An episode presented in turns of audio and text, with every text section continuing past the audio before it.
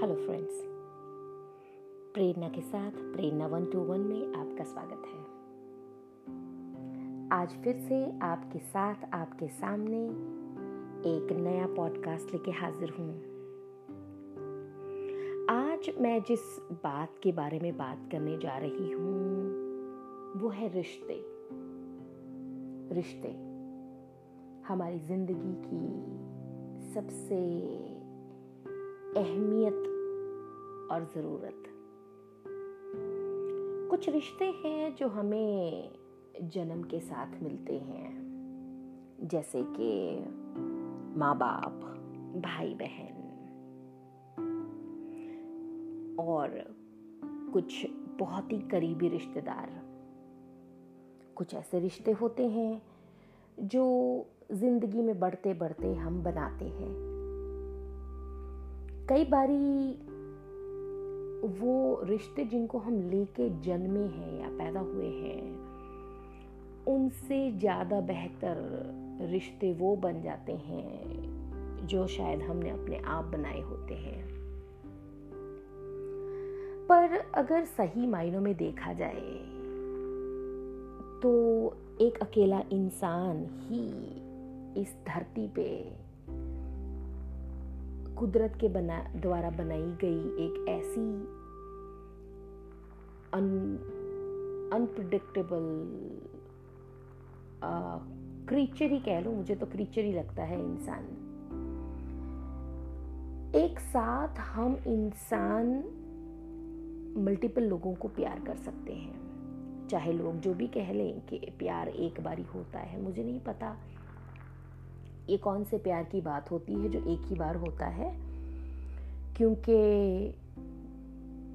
जब हम माँ की कोख में होते हैं, तब हमारी ज़िंदगी सिर्फ़ माँ होती है और माँ की कोख ही होती है। जब हम इस दुनिया में आते हैं तो एक साथ धीरे धीरे धीरे धीरे करके हम अलग अलग लोगों से मिलते हैं और जब हमारी सेंसेस डेवलप होना शुरू हो जाती है सही तरीके से, हमारी ज़िंदगी को अंडरस्टैंड करने की, लोगों को अंडरस्टैंड करने की क्षमता बढ़ती है तो हम मल्टीपल लोगों से प्यार करते हैं। एक ही साथ में हम इंसान, माँ को, भाई को, बहन को, दोस्तों को, सहेली को बॉयफ्रेंड को पति को इंसान एक्चुअली मल्टीपल लोगों से प्यार करता है। तो मुझे तो ये बात कभी समझ ही नहीं आई कि ये कौन से फंडामेंटल्स होते हैं जो कहते हैं कि प्यार सिर्फ़ एक ही बारी होता है। सो so, इस बात के ऊपर गौर करने की ज़रूरत है क्योंकि कई बारी ये एक ही बारी प्यार होने के फंडामेंटल जब लोगों को सिखाए जाते हैं तो अननेसेसरी कन्फ्यूज़न क्रिएट हो जाता है, जिस कन्फ्यूज़न के करके कई बारी हम इतने ज़्यादा उलझ जाते हैं कि हम अपने पे ही शक करने लग जाते हैं कि क्या हम सही कर रहे हैं या क्या हम कुछ गलत तो नहीं कर रहे हैं। अगर सही मायनों में देखा जाए तो एक जो बच्चा होता है, वो शुरुआती दिनों में सिर्फ़ और सिर्फ़ अपनी माँ को प्यार कर सकता है। पर वही बच्चा जब ग्रो होने शुरू हो जाता है तो सर्टन एज पे सर्टन लोगों को प्यार करने लग जाता है। जैसे कि zero to two years three years का बच्चा माँ के करीब होता है। देन थ्री टू अगर आप नौ दस साल का बच्चा देखो, अपने फ्रेंड्स के करीब होता है। और वो एक ऐसा डिटैचिंग फ़ेज़ होता है जब वो अपनी माँ से कम और अपने दोस्तों से ज़्यादा प्यार करता होता है। Does not mean that he does not love the mother any more और उस वक्त उस बच्चे की लाइफ में दोस्त इंपॉर्टेंट होते हैं। देन इवेंचुअली वो बच्चा जब स्कूल में जाता कॉलेज में जाता है या उसकी ज़िंदगी में कोई लड़की आती है तो वो शायद वो लड़की को प्यार करता है। शायद उसी को, उस दौरान में शायद, पहला प्यार भी होता है, लोग कहते हैं। अब इसी जगह पे इस बात को स्टक कर दिया जाता है कि जब, कोई पहली बारी हमारी ज़िंदगी में आता है या आती है तो वही हमारा प्यार होता है। I really don't understand this because सबसे पहला प्यार तो इंसान का माँ होती है। तो इसका मतलब है कि किसी को भी माँ के अलावा प्यार ही नहीं होता है। Which is very less likely to happen कि किसी भी इंसान को माँ के अलावा किसी से प्यार ही ना हो। तो इस बात के ऊपर सही मायनों में यंगस्टर्स को अंडरस्टैंड करने की ज़रूरत है खास करके कि eventually you grow in your different stages of life and you love multiple people at the same time उस लव का मतलब अनकंडीशनल है कि नहीं है उसके अंदर कहीं आपको एक्सप्लोइट करने के इरादे तो नहीं हैं। उस लव या अफेक्शन की प्योरिटी क्या है? अगर सही मायनों में कहा जाए तो प्यार जो होता है, वो नॉन हाई नॉन लो यानी कि अलघु, अगुरु। ना तो वो कम होता है, ना तो वो ज़्यादा होता है। वो हमेशा स्टेबल रहता है, चाहे जो भी सर्कमस्टेंसेस हो। आप एक बारी किसी को प्यार करके ये नहीं बोल सकते कि अब वो प्यार चला गया। यानी कि अगर आपकी लाइफ में अलग अलग स्टेजेस पे अलग अलग लोग आते हैं तो आपका प्यार वही का वही रहता है उस, उन लोगों के लिए। हाँ नए स्टेज पे नए लोग आपकी ज़िंदगी में आते हैं, आप उनसे अटैच होते हैं और आप उनको भी अपना मानते हैं पर सही मायनों में प्यार जो होता है, वो वैसी जैसे मैंने कहा कि अलघु, अगुरु स्वभाव की प्रकृति रखता है। प्यार की ये कैरेक्टरिस्टिक्स हैं कि ना वो कम होता है, ना बढ़ता है। हाँ ये ज़रूर है कि अट्रैक्शन जो होती है इन्फैचुएशन जो होती है, जो काफ़ी फ़िज़िकल फॉर्म में होती है, स्थूल स्वरूप में होती है, जो बाहरी दिखती है प्यार अंदरूनी हो सकता है और ना घटता है, ना बढ़ता है, जबकि इनफैचुएशन अट्रैक्शन अफेक्शन ये जो सारे फीलिंग्स हैं, वो स्थूल स्वरूप के होते हैं, जो सिचुएशन के अकॉर्डिंगली घटते या बढ़ते हैं। यानी कि अगर मैं आपके साथ अच्छा करूँ तो आप मुझे पसंद करोगे या अगर मैं आपके साथ बुरा करूँ तो आप मुझे पसंद नहीं करोगे। अगर मैं जब, मैं पहले जब आपको पहली बारी मिलूँ तो आपको मुझसे ज़्यादा घुलने मिलने का मन करेगा। पर जब मैं आपकी ज़िंदगी में नॉर्मल हो जाऊँगी, रूटीन हो जाऊँगी तो you will take me for granted अगर मैं आपके कहे में रहूँगी तो मैं आपको अच्छी लगूँगी। अगर मैं आपके कहे में नहीं रहूँगी तो आपको मैं बुरी लगूँगी। अब आप ही सोच लीजिए कि ये सब सही प्यार की क्वालिटी है या नहीं है? क्योंकि सही प्यार की क्वालिटी जब आप किसी को एक बारी अपना बना लेते हो तो फिर वो अपना ही रहता है। और कई बारी तो ऐसा होता है कि ज़िंदगी में जब हम किसी इंसान से मिलते हैं तो कहीं ना कहीं उस इंसान का हमारे साथ if not this life probably पिछले जन्म का कोई ना कोई कनेक्शन होता है। तभी वो इंसान आपकी ज़िंदगी में आता है। अदरवाइज़ आप रस्ते से गुजर रहे होते हैं। आपको ना किसी से गुस्सा होता है, ना दोस्ती होती है, ना प्यार हो जाता है। अचानक एक अननोन इंसान आपकी ज़िंदगी में आता है और सडनली uh, वो इंसान आपकी ज़िंदगी का uh, सबसे इंपॉर्टेंट इंसान बन जाता है। ऐसा संजोगों के अधीन ही होता है। It's not something kind of miraculous thing that happens it has lot to do with our connection with that person. So so, अगर वापस से मैं उस जगह पे जाती हूँ कि इंसान मल्टीपल लोगों को मल्टीपल एक ही टाइम पे प्यार कर सकता है एक बेटी होने के नाते मैं अपने पापा से भी प्यार करती हूँ। अब देख लीजिए, इंसान होने के नाते, बेटी होने के नाते मैं अपने पापा से प्यार करती हूँ। भाइयों के नाते मैं अपने ब्रदर्स को भी प्यार करती हूँ। कभी न कभी मेरी ज़िंदगी में जब कोई लड़का आया था तो मैंने उसको भी प्यार किया था। मेरे ज़िंदगी में हस्बैंड आया, मैं उसको भी प्यार करती हूँ।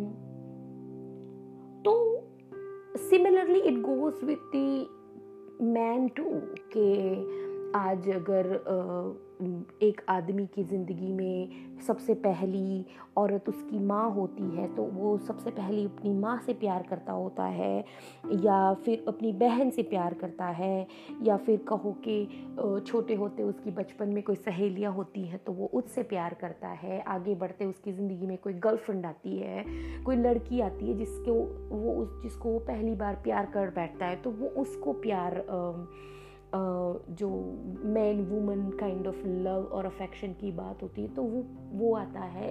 And somehow if things doesn't work out और शायद उसको किसी और लड़की के साथ शादी करनी पड़े तो वो उस औरत से भी प्यार करता है।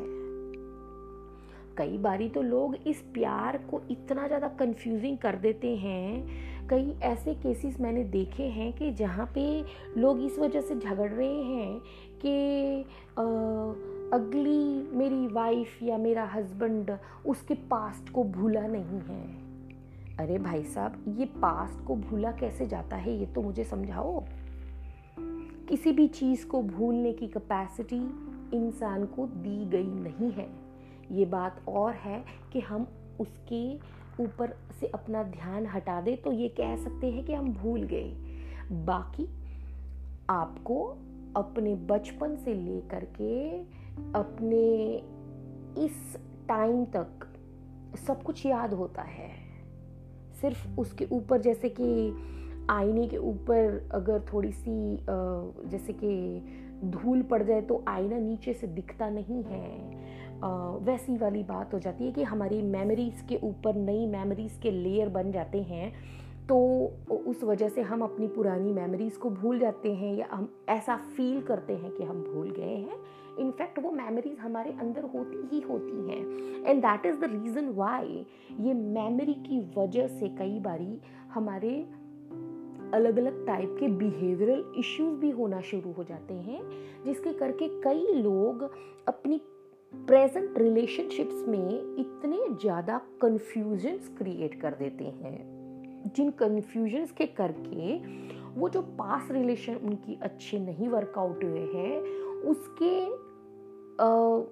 ट्रॉमास जो भी उनके दिमाग को लगे होते हैं या उनकी इफ़ेक्ट्स जो उनके ऊपर आई हुई होती है, उन इफ़ेक्ट्स को वो कैरी फॉरवर्ड करते हैं within their subconscious mind वो कैरी कर रहे होते हैं और वो जब आगे बढ़ते जाते बढ़ते जाते बढ़ते जाते उन इश्यूज़ को वो सॉर्ट आउट नहीं करते। उन इश्यूज़ को वो ब्रेक नहीं मारते। वो इश्यूज़ उनके साथ जैसे कि लगेज की तरह होते हैं। यानी कि एक समझ लो कि एक इंसान जो साठ सत्तर किलो का है, उसके ऊपर समझ के चलो कि अगर उसकी एज थर्टी फाइव है तो वो थर्टी फाइव ईयर्स में ऐसा कह सकते हैं कि चलो शुरुआत के दस बारह साल उसको कोई मैसिव एक्सपीरियंसेस होते हैं, नहीं होते हैं, उसको पता होता है, नहीं होता है। बट सर्टनली बचपन से, डेढ़ से दो साल से के बच्चे को अपनी सारी मेमोरीज होना शुरू हो जाती है। तो उन मेमोरीज को वो कलेक्ट करते जाता है, करते जाता है, अपनी बिहेवियर के अंदर वो उसको फ़र्स्ट फाइव ईयर्स के जो आपके आपके जो एक्सपीरियंसेस होते हैं, लोग चाहे जितना भी इस चीज़ को इग्नोर करें this experiences makes you the person you are तो आपकी सेल्फ वर्थ आपकी सेल्फ वैल्यू सेल्फ कॉन्सेप्ट बहुत सारी डिटेल्स हैं उसके बारे में मैं आपके साथ बात पे बात करूँगी। इसके, इस टॉपिक के ऊपर काफ़ी डिटेल में जाना पसंद करूँगी मैं। पर ये एक से पाँच साल का पीरियड जो है कि वो उसको उसी दौरान से लेके शुरू हुआ। होते होते डेढ़ साल से लेकर के थर्टी फाइव ईयर्स का जब वो इंसान हो रहा होता है तो इमेजिन कीजिए उसके पास मेमोरीज का कितना लेयर है जो वो उसको ब्रेक ही नहीं कर रहा होता है। He never sits down and resolve any issues जो भी हुए हैं उन इश्यूज़ को, वो बैठ के कभी सोचता ही नहीं है कि, चलो मेरे साथ ये ये ये ये ये इश्यूज़ हुए थे let me just sit down and reflect back in my life and see कि कौन कौन से इश्यूज़ की वजह से आज कुछ कुछ चीज़ें जो मेरे साथ हैं, वो क्यों हैं? तो इन चीज़ों के ऊपर काफ़ी ध्यान देने की ज़रूरत है, क्योंकि इंसान अपने पास एक बैगेज लेके घूम रहा होता है और उस बैगेज की वजह से ये समझ के चलो कि आप सिक्स सिक्सटी सेवेंटी के जीज के हैं और आपके पास पंद्रह, बीस किलो का और लगेज पड़ा है और वो लगेज के साथ आप किसी और टोटली अननोन इंसान को मिलते हैं। जैसे कि इंडिया में अरेंज मैरिजेस बहुत होते हैं। आजकल अरेंज मैरिजेस के कंपैरिजन में लव मैरिज भी काफ़ी परसेंटेजेस बढ़ गए हैं। But at the same time जो इंसान आपको शॉर्ट पीरियड ऑफ़ टाइम में रिसेंटली मिला है और उस इंसान की क्या गलती कि आप उठा के सीधा अपना सारा बैगेज उठा के सारा उसके मत्थे मार दो कि ये लो भाई, मैं तो ऐसा ही हूँ, या तो ये लो बहन, मैं तो ऐसा ही हूँ। You know it does not make any sense कि आप आपकी ज़िंदगी में जो जो खराब या अच्छे अनुभव की वजह से आप में अगर अच्छापन आता है तो उस अच्छेपन को आप किसी को दो शेयर करो दैट्स गुड थिंग बट आपके साथ कुछ बुरा एक्सपीरियंस हुआ है, एक अननोन इंसान आपकी ज़िंदगी में आता है, जो आपके साथ, आपके सफ़र में जुड़ के साथ चलने चाह रहा होता है, उस इंसान की क्या गलती? कि आप अपने बैड एक्सपीरियंसिस का जो भी लगेज होता है, वो सीधा उसके ऊपर मार दो और कहो कि भाई, ऐसे ही हूँ हूँ मैं तो। मेरे साथ रहना है तो रहो, नहीं तो निकलो यहाँ से। So it's like it's like lot of man and women they have this issue wherein they literally don't know where they are going wrong in their relationships और ये जो मल्टीपल टाइम प्यार वाली जो बात मल्टीपल लोगों को प्यार करने वाली जो बात मैंने कही, इस बात के ऊपर बहुत ही सोचने की ज़रूरत है कि क्या आप देखो, सोच के क्या सिर्फ़ और सिर्फ़ एक ही इंसान से प्यार किया है ज़िंदगी में आपने? मैंने तो नहीं किया। मैंने तो बहुत सारे लोगों को प्यार किया है। इनफैक्ट मैं तो हर किसी से प्यार करती हूँ। क्योंकि मेरे दिल में नफरत के लिए जगह ही नहीं है।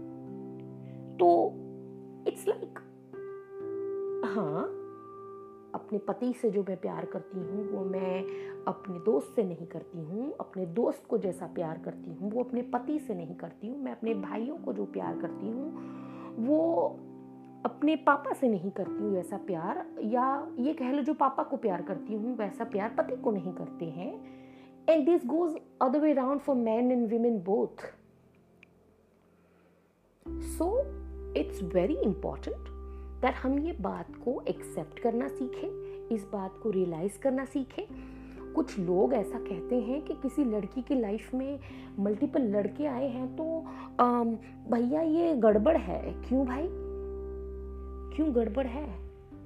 अगर हम बाज़ार में सिर्फ़ आलू खरीदने जाते हैं ना तो वो आलू भी हम देखभाल के चेक कर, करा के अपने तराजू में डालते हैं, फिर नापते हैं और फिर पैसे जितने देते हैं उसके सामने सही अमाउंट में अच्छे आलू मिले कि नहीं, उन आलूओं की भी गिनती हम रखते हैं।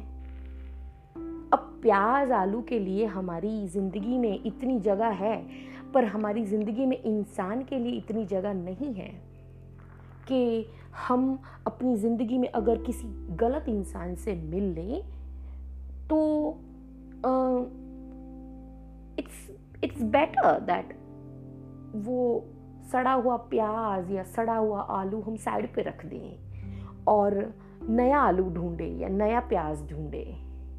It's good and it's better for everybody I believe क्योंकि अगर दो लोग साथ में रहते रहते एक दूसरे को बेटर बनाने के लिए काम नहीं कर सकते, एक दूसरे के साथ में नहीं ग्रो कर सकते।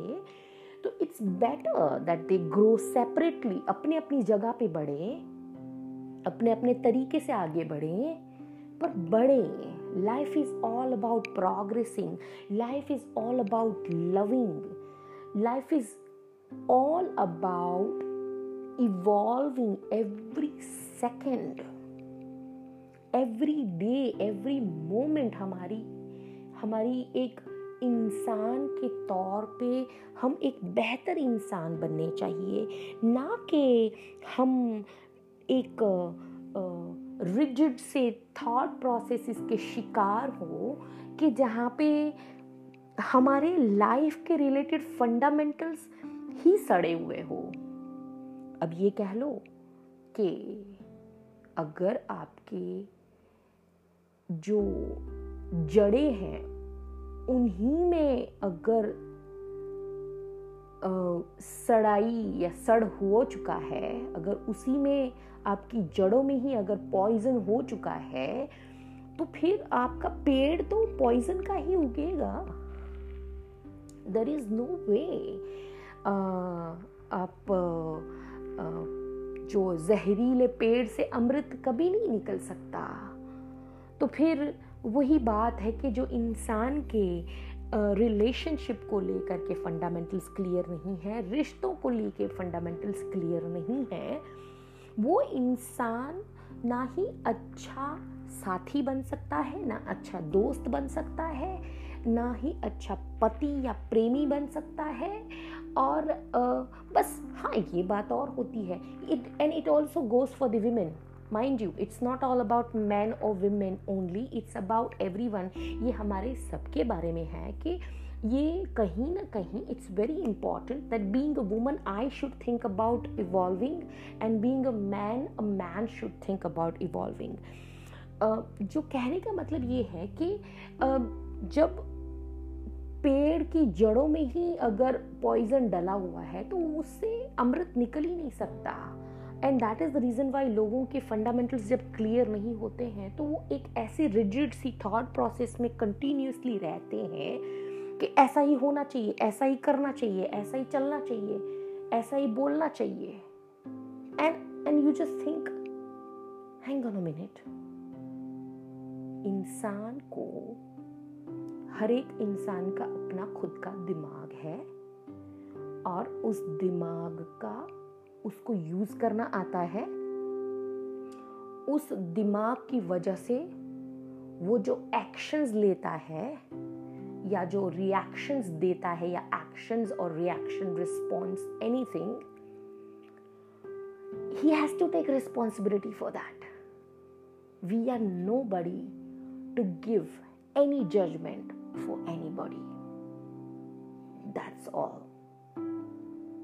I believe that इंसान को अपना दिमाग, अपना दिल ईश्वर ने हर एक को सेपरेटली दिया है ये इसी वजह से दिया है कि वो उसका सही मायनों में अपने खुद के लिए यूज़ करे, जिससे वो दूसरों को और खुद को दोनों को फ़ायदेमंद साबित हो।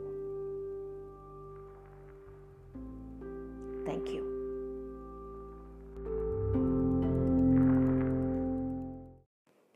hello friends Prerna के साथ, प्रेरणा वन टू वन में आपका स्वागत है। आज फिर से आपके साथ, आपके सामने एक नया पॉडकास्ट लेके हाजिर हूँ। आज मैं जिस बात के बारे में बात करने जा रही हूँ, वो है रिश्ते। रिश्ते। हमारी ज़िंदगी की सबसे अहमियत और ज़रूरत। कुछ रिश्ते हैं जो हमें जन्म के साथ मिलते हैं, जैसे कि माँ बाप भाई बहन और कुछ बहुत ही करीबी रिश्तेदार। कुछ ऐसे रिश्ते होते हैं जो ज़िंदगी में बढ़ते बढ़ते हम बनाते हैं। कई बारी वो रिश्ते जिनको हम लेके जन्मे हैं या पैदा हुए हैं, उनसे ज़्यादा बेहतर रिश्ते वो बन जाते हैं जो शायद हमने अपने आप बनाए होते हैं। पर अगर सही मायनों में देखा जाए तो एक अकेला इंसान ही इस धरती पे कुदरत के बना, द्वारा बनाई गई एक ऐसी अन अनप्रडिक्टेबल क्रीचर ही कह लो, मुझे तो क्रीचर ही लगता है इंसान। एक साथ हम इंसान मल्टीपल लोगों को प्यार कर सकते हैं। चाहे लोग जो भी कह लें कि प्यार एक बारी होता है, मुझे नहीं पता। ये कौन से प्यार की बात होती है जो एक ही बार होता है? क्योंकि जब हम माँ की कोख में होते हैं, तब हमारी ज़िंदगी सिर्फ़ माँ होती है और माँ की कोख ही होती है। जब हम इस दुनिया में आते हैं तो एक साथ धीरे धीरे धीरे धीरे करके हम अलग अलग लोगों से मिलते हैं और जब हमारी सेंसेस डेवलप होना शुरू हो जाती है सही तरीके से, हमारी ज़िंदगी को अंडरस्टैंड करने की, लोगों को अंडरस्टैंड करने की क्षमता बढ़ती है तो हम मल्टीपल लोगों से प्यार करते हैं।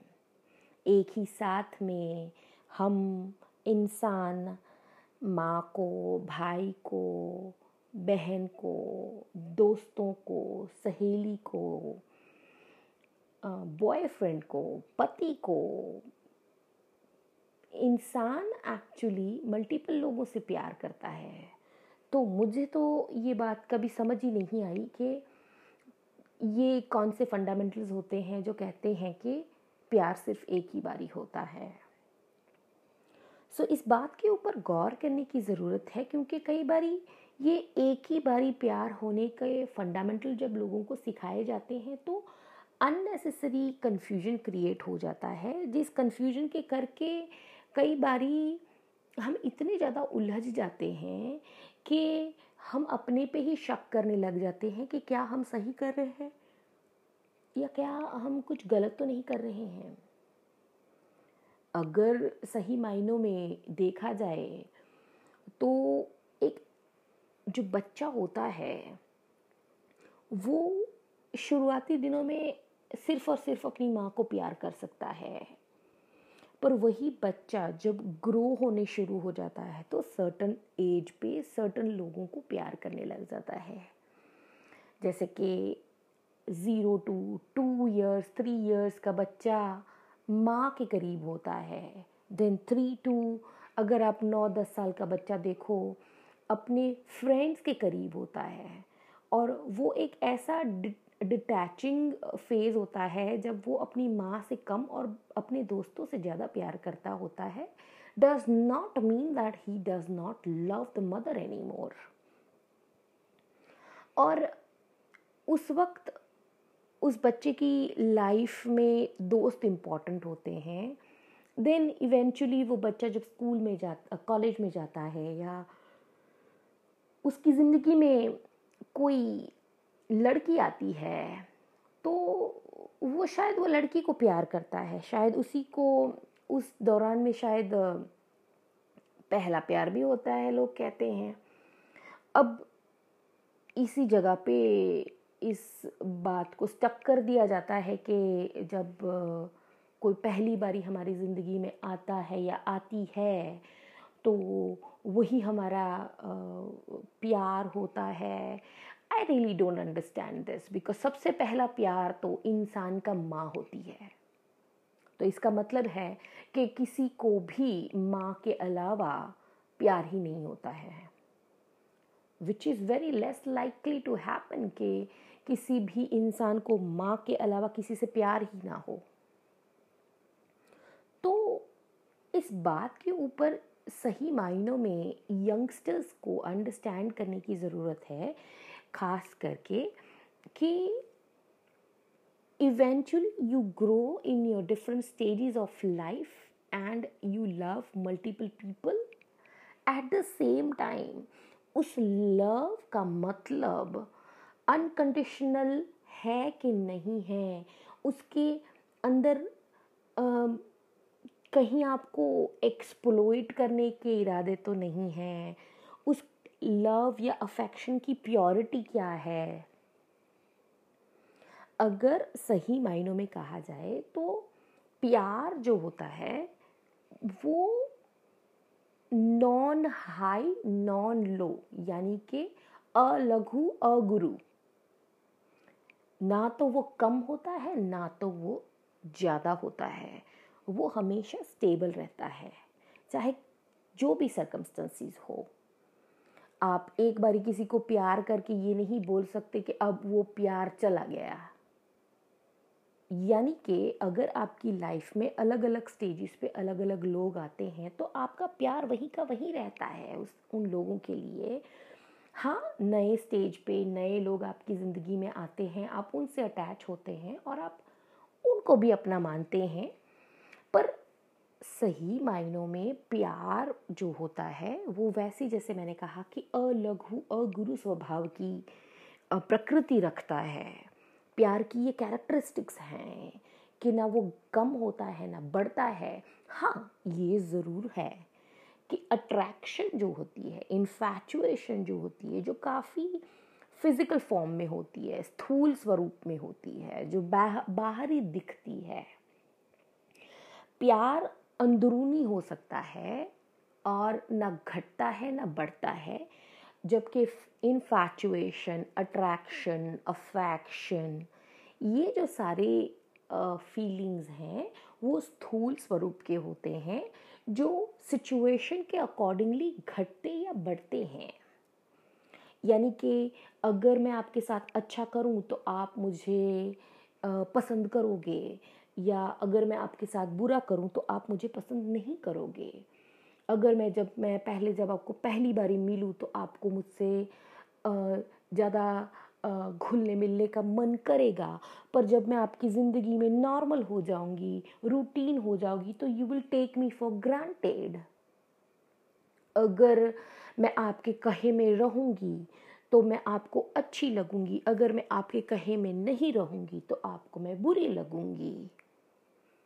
अब आप ही सोच लीजिए कि ये सब सही प्यार की क्वालिटी है या नहीं है।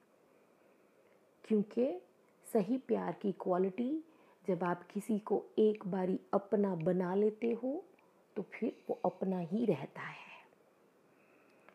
और कई बारी तो ऐसा होता है कि ज़िंदगी में जब हम किसी इंसान से मिलते हैं तो कहीं ना कहीं उस इंसान का हमारे साथ if not this life probably पिछले जन्म का कोई ना कोई कनेक्शन होता है।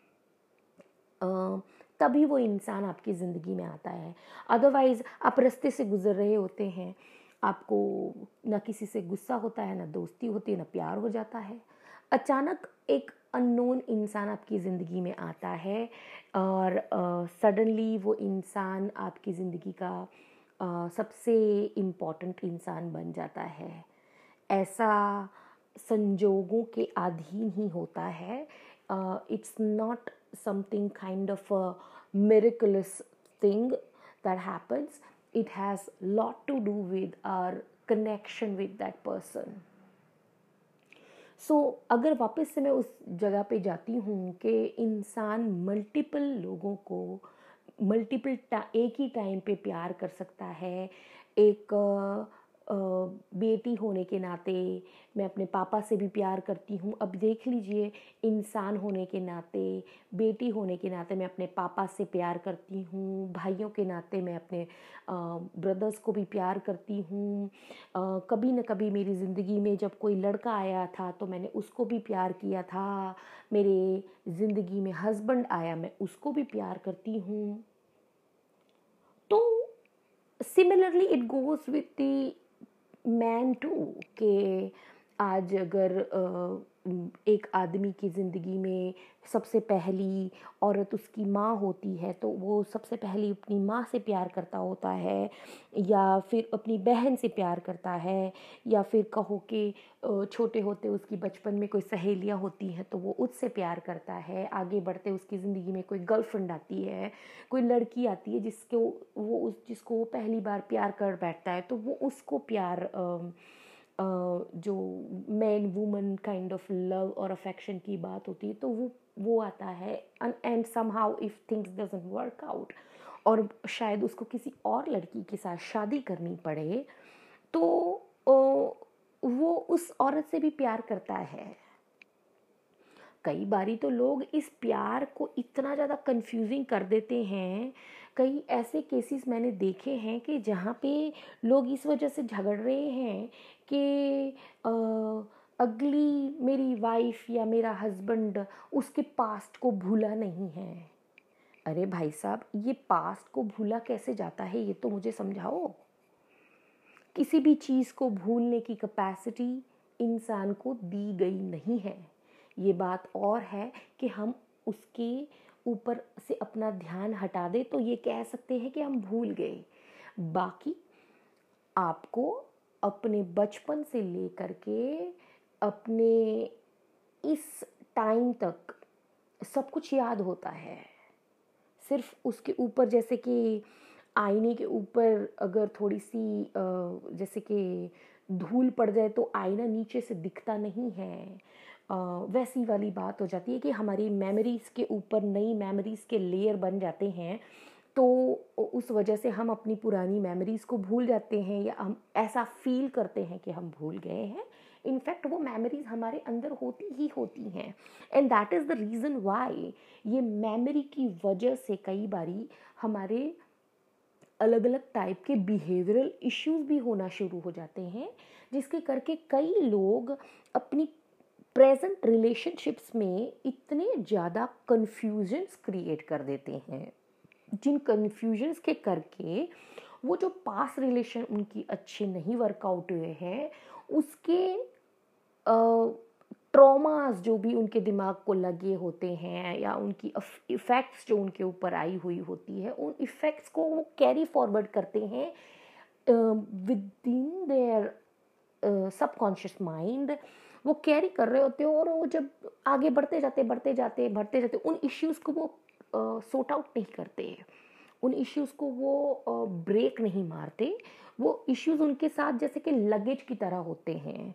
यानी कि एक समझ लो कि एक इंसान जो साठ सत्तर किलो का है, उसके ऊपर समझ के चलो कि अगर उसकी एज थर्टी फाइव है तो वो थर्टी फाइव ईयर्स में ऐसा कह सकते हैं कि चलो शुरुआत के दस बारह साल उसको कोई मैसिव एक्सपीरियंसेस होते हैं, नहीं होते हैं, उसको पता होता है, नहीं होता है।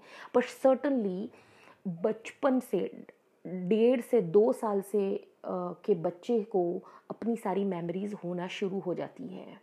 तो उन मेमोरीज़ को वो कलेक्ट करते जाता है, करते जाता है, अपनी बिहेवियर के अंदर वो उसको फ़र्स्ट फाइव इयर्स के जो आपके आपके जो एक्सपीरियंसेस होते हैं, लोग चाहे जितना भी इस चीज़ को इग्नोर करें this experiences makes you the person you are तो आपकी सेल्फ वर्थ आपकी सेल्फ वैल्यू सेल्फ कॉन्सेप्ट बहुत सारी डिटेल्स हैं उसके बारे में मैं आपके साथ बात पे बात करूँगी। इसके, इस टॉपिक के ऊपर काफ़ी डिटेल में जाना पसंद करूँगी मैं। पर ये एक से पाँच साल का पीरियड जो है कि वो उसको उसी दौरान से लेके शुरू हुआ, होते होते डेढ़ साल से लेकर के थर्टी फाइव ईयर्स का जब वो इंसान हो रहा होता है तो इमेजिन कीजिए उसके पास मेमोरीज का कितना लेयर है जो वो उसको ब्रेक ही नहीं कर रहा होता है। He never sits down and resolve any issues जो भी हुए हैं, उन इश्यूज़ को, वो बैठ के कभी सोचता ही नहीं है कि चलो मेरे साथ ये ये ये ये ये ये इश्यूज़ हुए थे। Let me just sit down and reflect back in my life and see कि कौन कौन से इश्यूज़ की वजह से आज कुछ कुछ चीज़ें जो मेरे साथ हैं, वो क्यों हैं?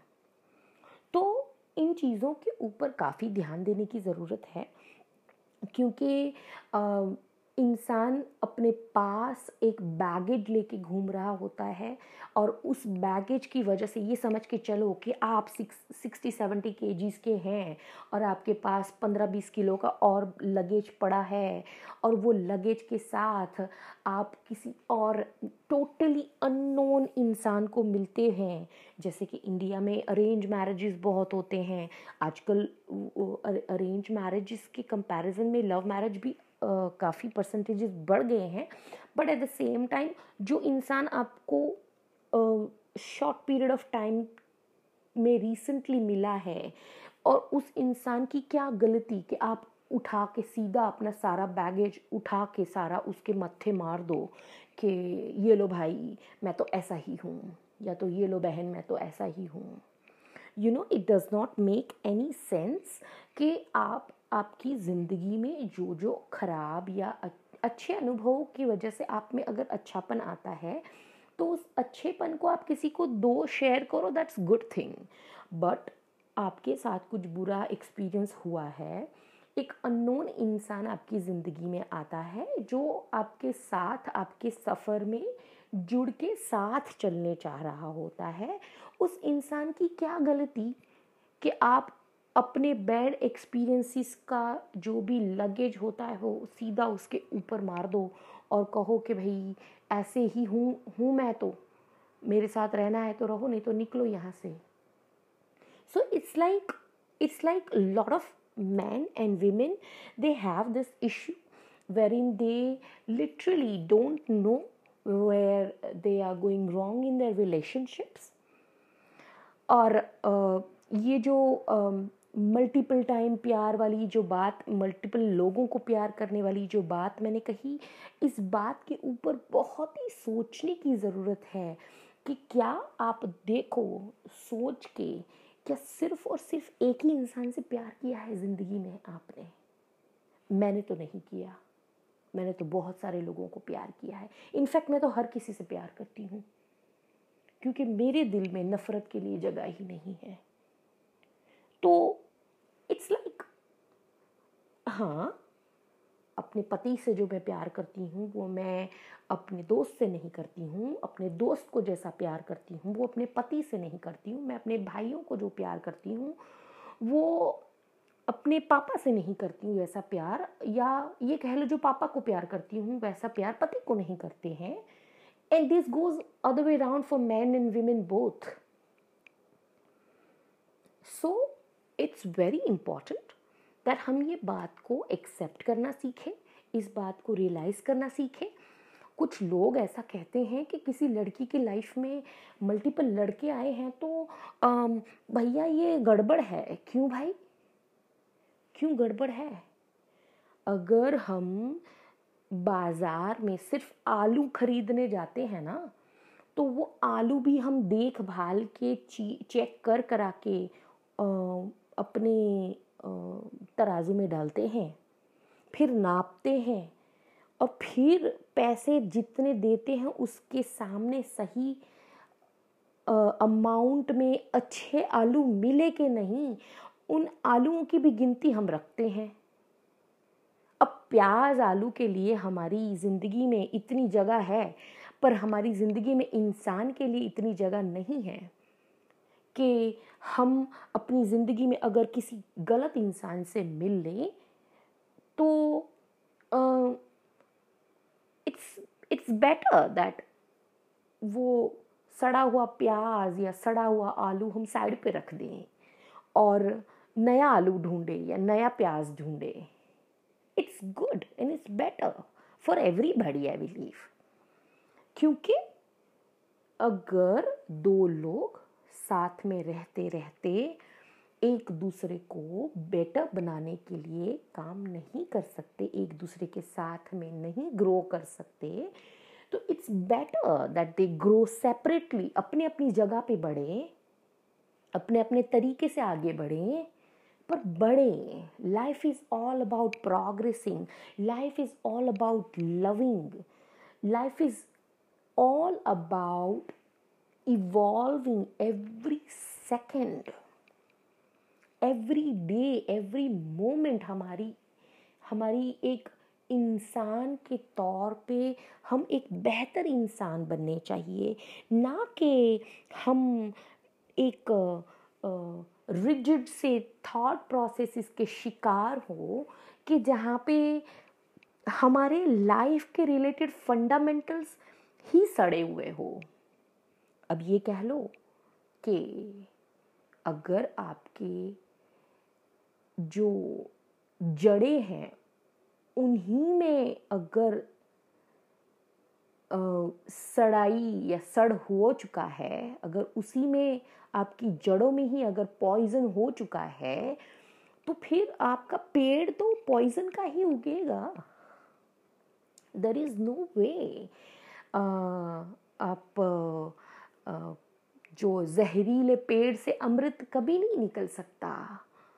तो फिर वही बात है कि जो इंसान के रिलेशनशिप को लेकर के फंडामेंटल्स क्लियर नहीं है, रिश्तों को लेके फंडामेंटल्स क्लियर नहीं है, वो इंसान ना ही अच्छा साथी बन सकता है, ना अच्छा दोस्त बन सकता है, ना ही अच्छा पति या प्रेमी बन सकता है और आ, बस हाँ ये बात और होती है। It and it also goes for the women mind you it's not all about man और women only it's about everyone ये हमारे सबके बारे में है कि ये कहीं ना कहीं it's very important that being a woman I should think about evolving and being a man a man should think about evolving जो कहने का मतलब ये है कि uh, जब पेड़ की जड़ों में ही अगर पॉइजन डला हुआ है तो उससे अमृत निकल ही नहीं सकता।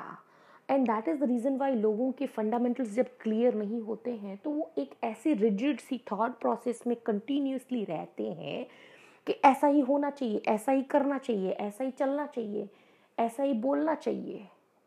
And and you just think hang on a minute इंसान को हर एक इंसान का अपना खुद का दिमाग है और उस दिमाग का उसको यूज़ करना आता है।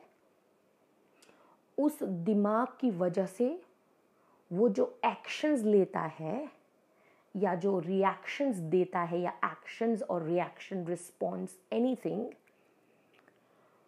he to take responsibility for for we are nobody to give any judgment for anybody.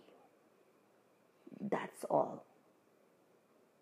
I believe that इंसान को अपना दिमाग, अपना दिल ईश्वर ने हर एक को सेपरेटली दिया है ये इसी वजह से दिया है कि वो उसका सही मायनों में अपने खुद के लिए यूज़ करे, जिससे वो दूसरों को और खुद को दोनों को फ़ायदेमंद साबित हो। Thank you.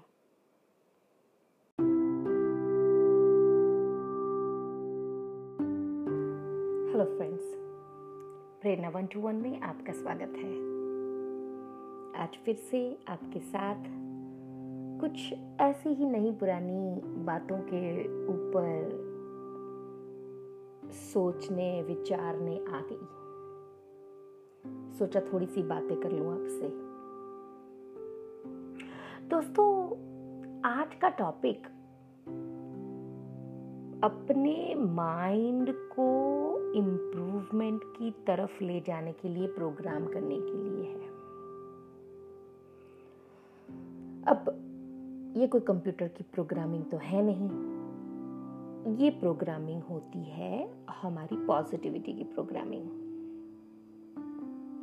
कॉन्स्टेंटली प्रेरित रहने की इंस्पिरेशनल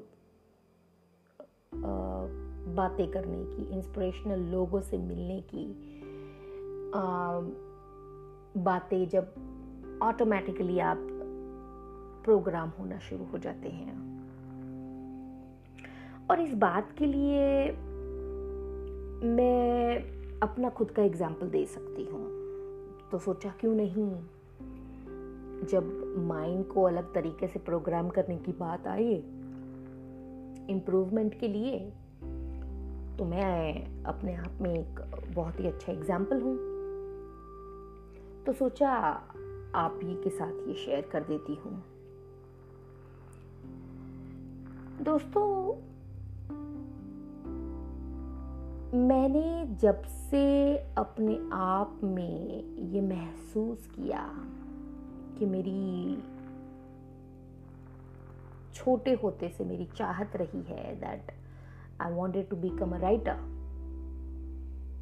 हाँ ये बात और है कि मैं इंजीनियर हुई एमबीए हुई, पता नहीं क्या क्या हुई।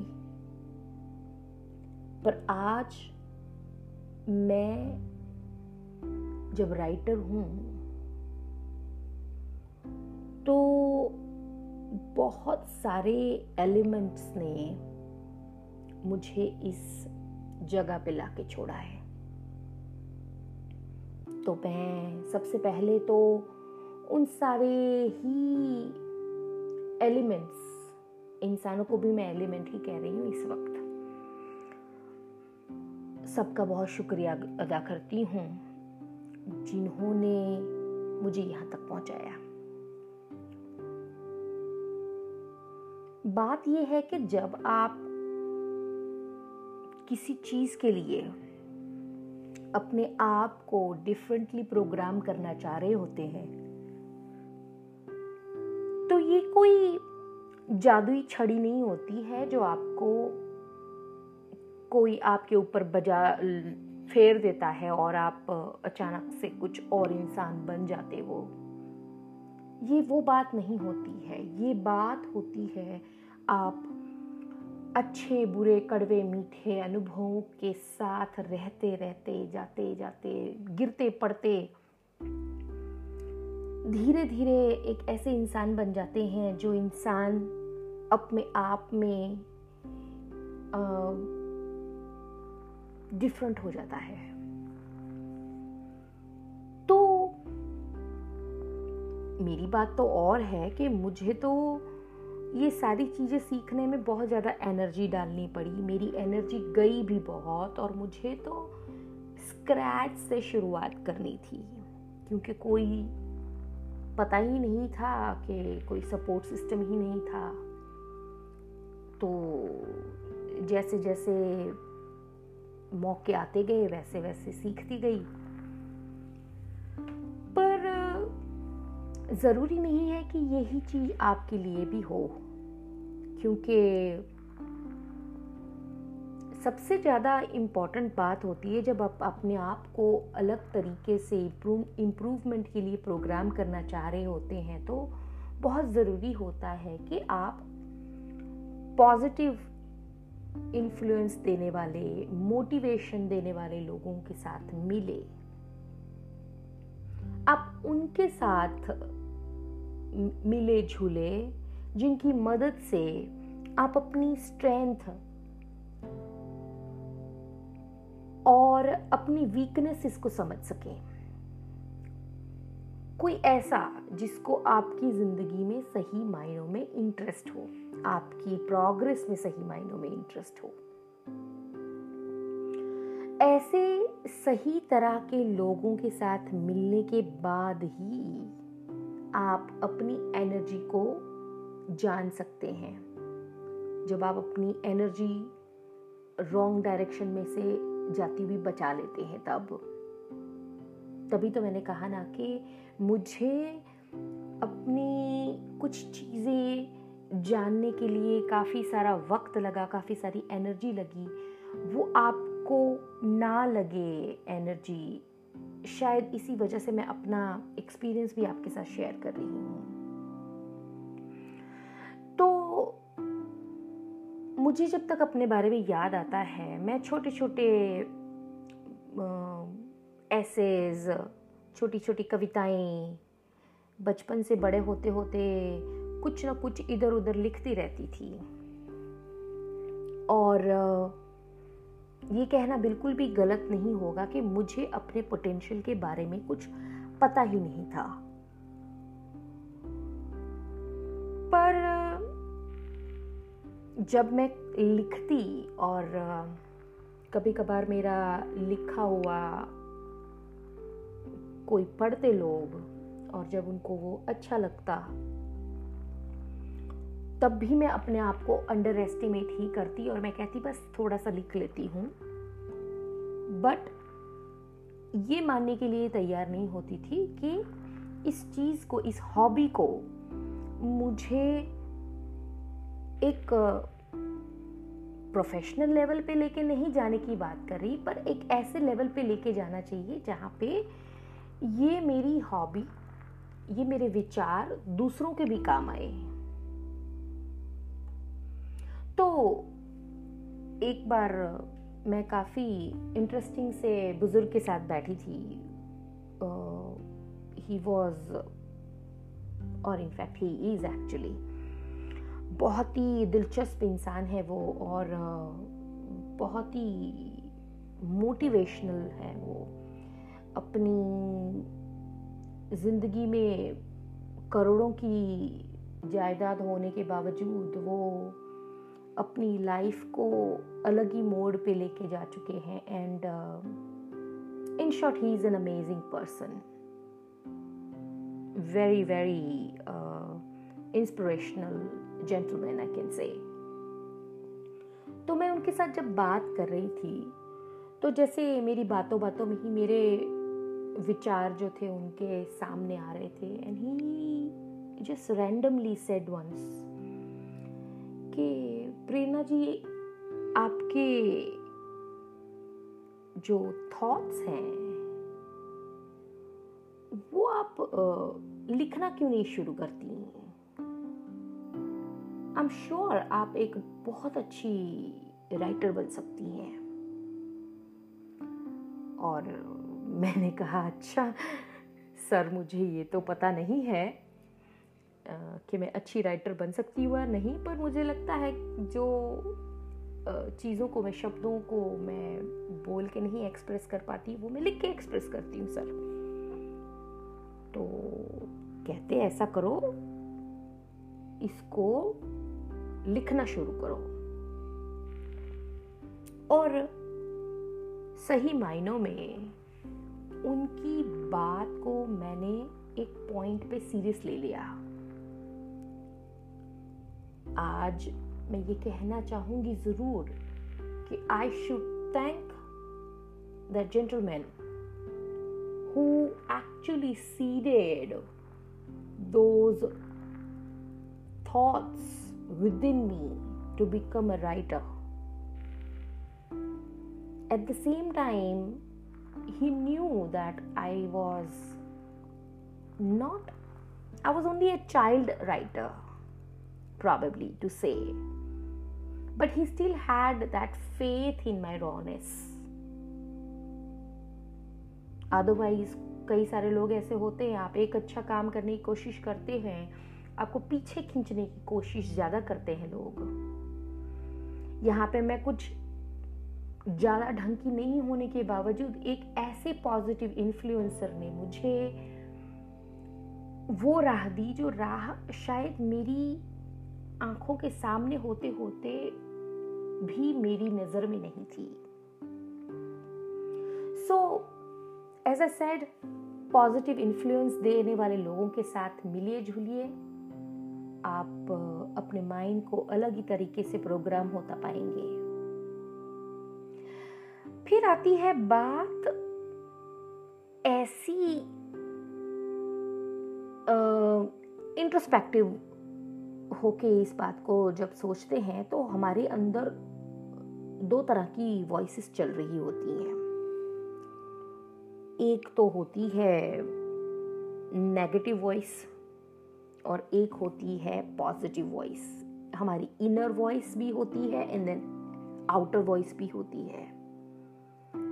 जो हमारी इनर वॉइस होती है, वो ज़्यादातर हमारी पॉजिटिविटी और नेगेटिविटी वाली बातें होती हैं।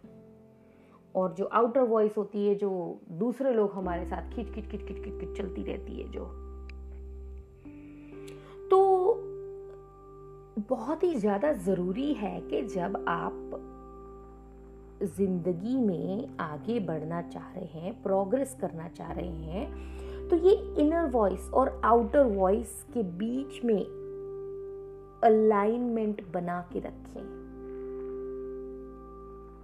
तभी आपके जो जो माइंड को पॉजिटिवली प्रोग्राम करने की या आगे बढ़ने की ज़िंदगी में कोई एम्बिशन को आपकी वो नेगेटिविटी खुद ही की इफ़ेक्ट नहीं करेगी एट द सेम टाइम दूसरे की भी इफ़ेक्ट नहीं करेगी, क्योंकि शॉर्ट टर्म और लॉन्ग टर्म रन में अगर आप बात करें तो अगर ये अलाइनमेंट ठीक नहीं होती है तो या तो एक्सटर्नल वॉइस या तो इंटरनल वॉइस दोनों में से कोई ना कोई तो हमें डिस्टर्ब कर ही देता है। तो इसके लिए काफ़ी ज़रूरी है कि हम ये जान ले कि हमें कब अपने नेगेटिव थॉट्स को बोलना है कि भैया तू चुप हो जा। या तो फिर अगर हम ऐसे लोगों के आसपास बैठे हैं जो नेगेटिव बातें कर रहे हैं या डिस्करेजियस बातें कर रहे हैं डिमोटिवेटेड बातें कर रहे हैं, आपको अपने गोल से हटाने की बात कर रहे हैं, ऐसे लोगों से ज़रूरी है कि हम दूर रहना सीखें। तो ये दोनों ही बातों को जब हम याद रखते हैं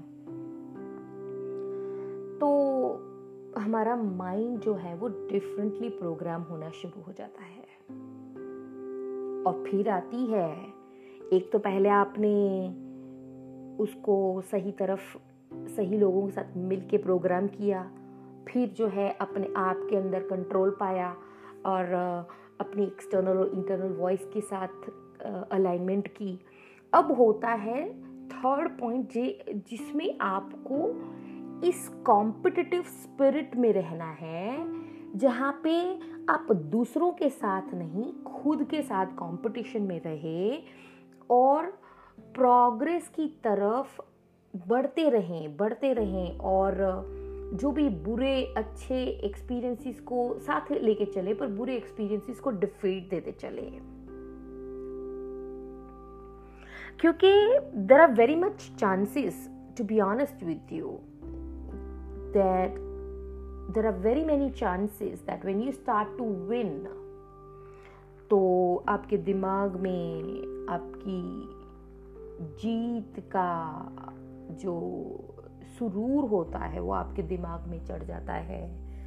एट द सेम टाइम जब ये ऐसे दिन आए कि आप लॉस कर रहे हैं डिफीट हो रही है आपकी तो आपके दिमाग में जो ये डिफीट और लॉस का जो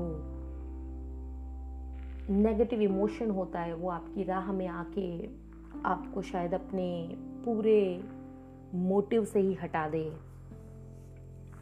So it is very very important that we learn to consume the victory and the defeat both in the same way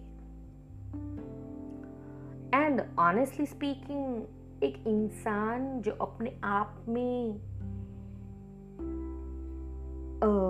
इस तरह की एडवर्सिटीज को ग्रेसफुली जब कंडक्ट कर सकता है तो वो इंसान ना ही ज़रूरी नहीं है कि बाहरी तरफ़ से खूबसूरत लगे, पर उसकी जो उसका जो निखार है, उसकी जो पर्सनालिटी का निखार है, वो इतना खूबसूरत हो जाता है कि वो इंसान एक मैग्नेट की तरह बन जाता है। जब आप ऐसे इंसान के आसपास होते हैं तो you just feel you are just enlightened you just feel that you know you you you are just feeling so good तो ज़रूरी है कि हम ऐसे इंसान बने और साथ ही ज़िंदगी की ये आगे बढ़ने की जो हमारी चाहत होती है एक बेहतर इंसान होने की तरफ़ बढ़ने की मैं बात कर रही हूँ इस वक्त। तो उस तरफ़ फाइट जो है वो हम अपनी बहुत ही फर्मली वो फाइट देते जाएँ देते जाएँ देते जाएँ। एंड uh, अपनी लास्ट मोमेंट तक वो फाइट देते जाएँ। क्योंकि टू बी ऑनेस्ट जब हम एक राइट फाइटिंग स्पिरिट में होते हैं तो हम सही मायनों में अच्छे इंसान बनते हैं। और जब हम सही मायनों में अच्छे इंसान बनते हैं तो दुनियादारी की दूसरी तीसरी चीज़ें जो होती हैं, वो तो बाय प्रोडक्शन में हमें मिल ही जाती हैं। As a result of the efforts that we have made in order to win the battle of our life so friends अपने माइंड को इम्प्रूवमेंट की तरफ़ लेके जाने के लिए अलग तरीके से प्रोग्राम कीजिए और, देखिए, जो फ़र्क मैंने अपने आप में पाया है और जो मंजिल मैंने अपने आप के लिए पाई है, वही शायद आपको भी मिल जाए। Thank you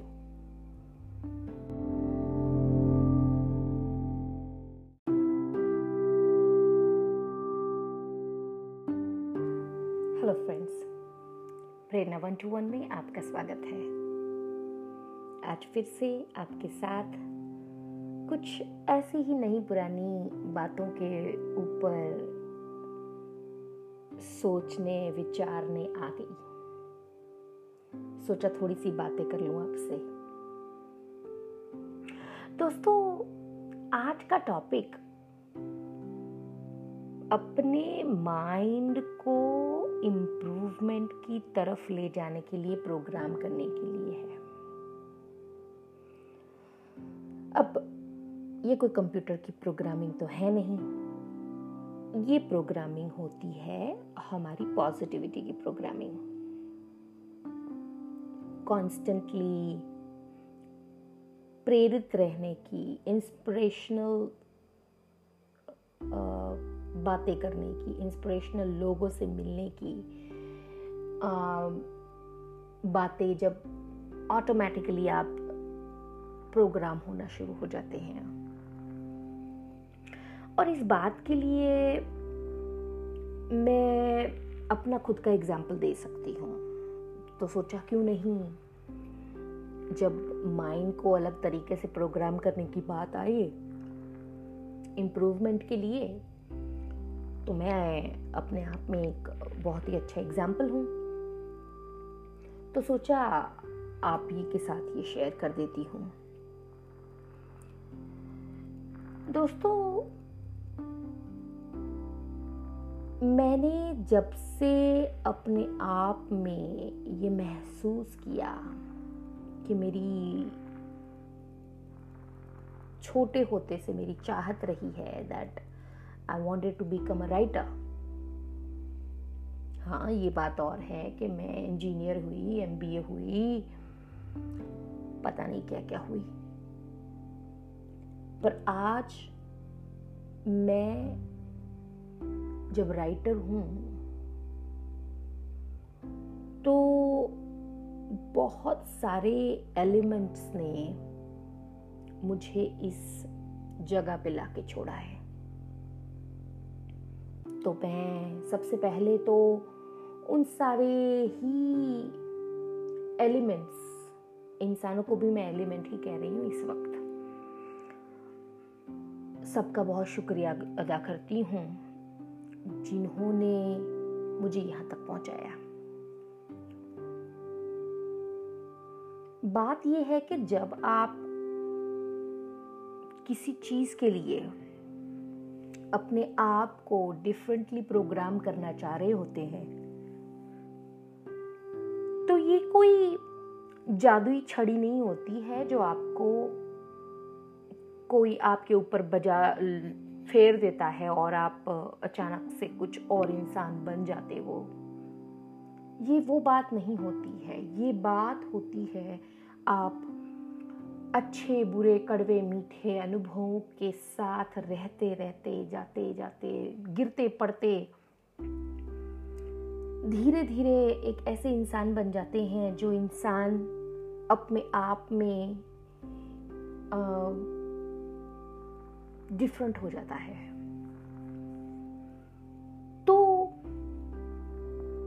मेरी बात तो और है कि मुझे तो ये सारी चीज़ें सीखने में बहुत ज़्यादा एनर्जी डालनी पड़ी। मेरी एनर्जी गई भी बहुत और मुझे तो स्क्रैच से शुरुआत करनी थी। क्योंकि कोई पता ही नहीं था कि कोई सपोर्ट सिस्टम ही नहीं था। तो जैसे जैसे मौके आते गए, वैसे वैसे सीखती गई। पर ज़रूरी नहीं है कि यही चीज़ आपके लिए भी हो, क्योंकि सबसे ज़्यादा इंपॉर्टेंट बात होती है जब आप अपने आप को अलग तरीके से इम्प्रूवमेंट के लिए प्रोग्राम करना चाह रहे होते हैं तो बहुत ज़रूरी होता है कि आप पॉजिटिव इन्फ्लुएंस देने वाले मोटिवेशन देने वाले लोगों के साथ मिले। आप उनके साथ मिले झूले जिनकी मदद से आप अपनी स्ट्रेंथ और अपनी वीकनेसेस को समझ सकें। कोई ऐसा जिसको आपकी ज़िंदगी में सही मायनों में इंटरेस्ट हो। आपकी प्रोग्रेस में सही मायनों में इंटरेस्ट हो। ऐसे सही तरह के लोगों के साथ मिलने के बाद ही आप अपनी एनर्जी को जान सकते हैं। जब आप अपनी एनर्जी रॉन्ग डायरेक्शन में से जाती हुई बचा लेते हैं तब। तभी तो मैंने कहा ना कि मुझे अपनी कुछ चीज़ें जानने के लिए काफ़ी सारा वक्त लगा, काफ़ी सारी एनर्जी लगी।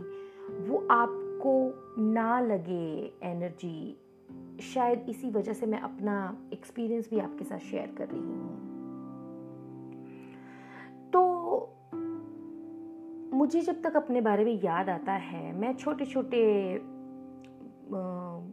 एसेज छोटी छोटी कविताएँ, बचपन से बड़े होते होते कुछ ना कुछ इधर उधर लिखती रहती थी। और ये कहना बिल्कुल भी गलत नहीं होगा कि मुझे अपने पोटेंशियल के बारे में कुछ पता ही नहीं था। पर जब मैं लिखती और कभी कभार मेरा लिखा हुआ कोई पढ़ते लोग और जब उनको वो अच्छा लगता तब भी मैं अपने आप को अंडर एस्टिमेट ही करती और मैं कहती, बस थोड़ा सा लिख लेती हूँ। बट ये मानने के लिए तैयार नहीं होती थी कि इस चीज़ को, इस हॉबी को मुझे एक प्रोफेशनल लेवल पे लेके नहीं जाने की बात कर रही, पर एक ऐसे लेवल पे लेके जाना चाहिए जहाँ पे ये मेरी हॉबी ये मेरे विचार दूसरों के भी काम आए। तो एक बार मैं काफ़ी इंटरेस्टिंग से बुज़ुर्ग के साथ बैठी थी। ही वॉज़ और in fact he is actually बहुत ही दिलचस्प इंसान है वो और बहुत ही मोटिवेशनल है वो। अपनी ज़िंदगी में करोड़ों की जायदाद होने के बावजूद वो अपनी लाइफ को अलग ही मोड पे लेके जा चुके हैं and in short he is an amazing person very very inspirational gentleman I can say तो मैं उनके साथ जब बात कर रही थी तो जैसे मेरी बातों बातों में ही मेरे विचार जो थे उनके सामने आ रहे थे and he just randomly said once कि प्रेरणा जी, आपके जो थॉट्स हैं, वो आप लिखना क्यों नहीं शुरू करती आई एम श्योर आप एक बहुत अच्छी राइटर बन सकती हैं। और मैंने कहा अच्छा सर, मुझे ये तो पता नहीं है। कि मैं अच्छी राइटर बन सकती हूँ या नहीं, पर मुझे लगता है जो चीज़ों को मैं, शब्दों को मैं बोल के नहीं एक्सप्रेस कर पाती, वो मैं लिख के एक्सप्रेस करती हूँ सर तो कहते ऐसा करो, इसको लिखना शुरू करो। और सही मायनों में उनकी बात को मैंने एक पॉइंट पे सीरियस ले लिया। आज मैं ये कहना चाहूँगी ज़रूर कि I should thank the gentleman who actually seeded those thoughts within me to become a writer at the same time he knew that I was not I was only a child writer probably to say. But he still had that faith in my rawness. Otherwise कई सारे लोग ऐसे होते हैं, आप एक अच्छा काम करने की कोशिश करते हैं, आपको पीछे खींचने की कोशिश ज़्यादा करते हैं लोग यहाँ पे मैं कुछ ज़्यादा ढंग की नहीं होने के बावजूद एक ऐसे पॉजिटिव इन्फ्लुएंसर ने मुझे वो राह दी, जो राह शायद मेरी आँखों के सामने होते होते भी मेरी नज़र में नहीं थी। So as I said positive influence देने वाले लोगों के साथ मिलिए जुलिए आप अपने माइंड को अलग ही तरीके से प्रोग्राम होता पाएँगे। फिर आती है बात ऐसी इंट्रोस्पेक्टिव होके इस बात को जब सोचते हैं तो हमारे अंदर दो तरह की वॉइसेस चल रही होती हैं। एक तो होती है नेगेटिव वॉइस और एक होती है पॉजिटिव वॉइस हमारी इनर वॉइस भी होती है एंड देन आउटर वॉइस भी होती है। जो हमारी इनर वॉइस होती है, वो ज़्यादातर हमारी पॉजिटिविटी और नेगेटिविटी वाली बातें होती हैं। और जो आउटर वॉइस होती है, जो दूसरे लोग हमारे साथ खिच खिच खिच खिच खिच खिच चलती रहती है, जो। तो बहुत ही ज़्यादा ज़रूरी है कि जब आप ज़िंदगी में आगे बढ़ना चाह रहे हैं प्रोग्रेस करना चाह रहे हैं तो ये इनर वॉइस और आउटर वॉइस के बीच में अलाइनमेंट बना के रखें। तभी आपके जो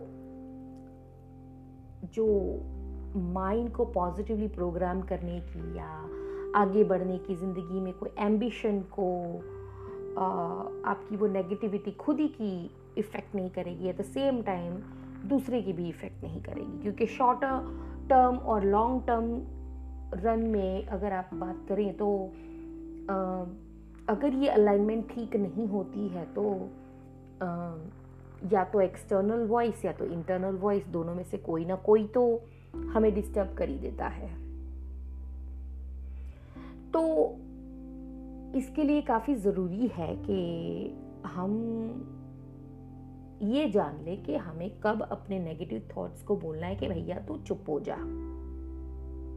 या तो फिर अगर हम ऐसे लोगों के आसपास बैठे हैं जो नेगेटिव बातें कर रहे हैं या डिस्करेजियस बातें कर रहे हैं डिमोटिवेटेड बातें कर रहे हैं, आपको अपने गोल से हटाने की बात कर रहे हैं, ऐसे लोगों से ज़रूरी है कि हम दूर रहना सीखें।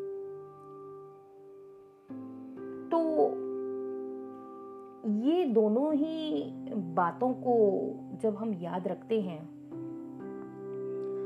तो हमारा माइंड जो है वो डिफरेंटली प्रोग्राम होना शुरू हो जाता है।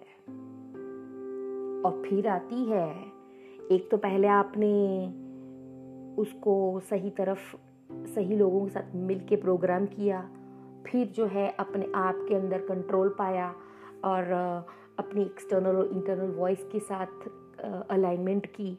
अब होता है थर्ड पॉइंट जिसमें आपको इस कॉम्पिटिटिव स्पिरिट में रहना है, जहाँ पे आप दूसरों के साथ नहीं, खुद के साथ कंपटीशन में रहे और प्रोग्रेस की तरफ़ बढ़ते रहें बढ़ते रहें और जो भी बुरे, अच्छे एक्सपीरियंसेस को साथ लेके चले, पर बुरे एक्सपीरियंसेस को डिफीट देते चले।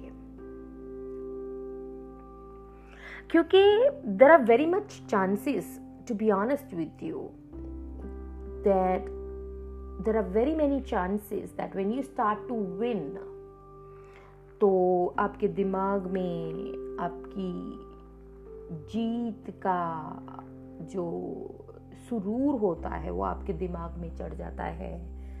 एट द सेम टाइम जब ये ऐसे दिन आए कि आप लॉस कर रहे हैं डिफीट हो रही है आपकी तो आपके दिमाग में जो ये डिफीट और लॉस का जो नेगेटिव इमोशन होता है, वो आपकी राह में आके आपको शायद अपने पूरे मोटिव से ही हटा दे। So it is very very important that we learn to consume the victory and the defeat both in the same way and honestly speaking एक इंसान जो अपने आप में इस तरह की एडवर्सिटीज को ग्रेसफुली जब कंडक्ट कर सकता है तो वो इंसान ना ही ज़रूरी नहीं है कि बाहरी तरफ़ से खूबसूरत लगे, पर उसकी जो, उसका जो निखार है, उसकी जो पर्सनालिटी का निखार है, वो इतना खूबसूरत हो जाता है कि वो इंसान एक मैग्नेट की तरह बन जाता है। जब आप ऐसे इंसान के आसपास होते हैं तो you just feel you are just enlightened you just feel that you know you you you are just feeling so good तो ज़रूरी है कि हम ऐसे इंसान बने और साथ ही ज़िंदगी की, ये आगे बढ़ने की जो हमारी चाहत होती है एक बेहतर इंसान होने की तरफ़ बढ़ने की मैं बात कर रही हूँ इस वक्त। तो उस तरफ़ फाइट जो है वो हम अपनी बहुत ही फर्मली वो फाइट देते जाएँ देते जाएँ देते जाएँ। एंड uh, अपनी लास्ट मोमेंट तक वो फाइट देते जाएँ। क्योंकि टू बी ऑनेस्ट जब हम एक राइट फाइटिंग स्पिरिट में होते हैं तो हम सही मायनों में अच्छे इंसान बनते हैं। और जब हम सही मायनों में अच्छे इंसान बनते हैं तो दुनियादारी की दूसरी तीसरी चीज़ें जो होती हैं, वो तो बाय प्रोडक्शन में हमें मिल ही जाती हैं। As a result of the efforts that we have made in order to win the battle of our life so friends अपने माइंड को इम्प्रूवमेंट की तरफ़ लेके जाने के लिए अलग तरीके से प्रोग्राम कीजिए और देखिए जो फ़र्क मैंने अपने आप में पाया है और जो मंजिल मैंने अपने आप के लिए पाई है, वही शायद आपको भी मिल जाए। Thank you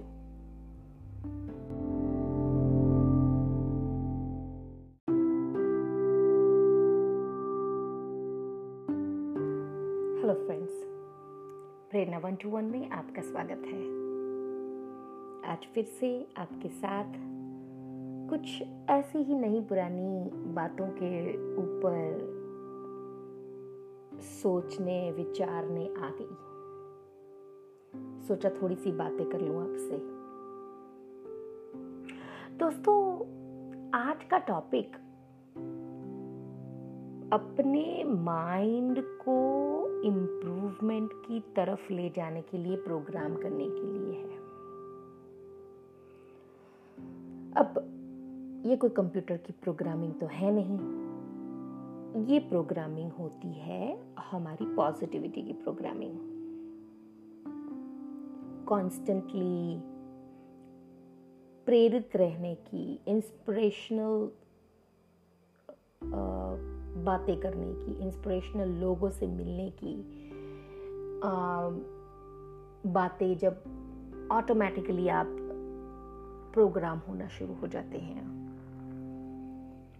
और इस बात के लिए मैं अपना खुद का एग्ज़ाम्पल दे सकती हूँ। तो सोचा क्यों नहीं? जब माइंड को अलग तरीके से प्रोग्राम करने की बात आई इम्प्रूवमेंट के लिए तो मैं अपने आप में एक बहुत ही अच्छा एग्ज़ाम्पल हूँ। तो सोचा आप ही के साथ ये शेयर कर देती हूँ। दोस्तों, मैंने जब से अपने आप में ये महसूस किया कि मेरी छोटे होते से मेरी चाहत रही है that I wanted to become a writer हाँ ये बात और है कि मैं इंजीनियर हुई MBA हुई, पता नहीं क्या क्या हुई। पर आज मैं जब राइटर हूँ तो बहुत सारे एलिमेंट्स ने मुझे इस जगह पे लाके छोड़ा है। तो मैं सबसे पहले तो उन सारे ही एलिमेंट्स, इंसानों को भी मैं एलिमेंट ही कह रही हूँ इस वक्त। सबका बहुत शुक्रिया अदा करती हूँ जिन्होंने मुझे यहाँ तक पहुँचाया।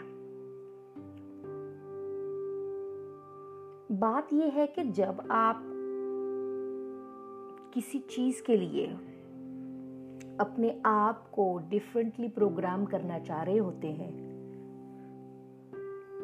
तो ये कोई जादुई छड़ी नहीं होती है जो आपको कोई आपके ऊपर बजा, फेर देता है और आप अचानक से कुछ और इंसान बन जाते वो ये वो बात नहीं होती है। ये बात होती है आप अच्छे, बुरे, कड़वे, मीठे अनुभवों के साथ रहते रहते, जाते जाते, गिरते, पड़ते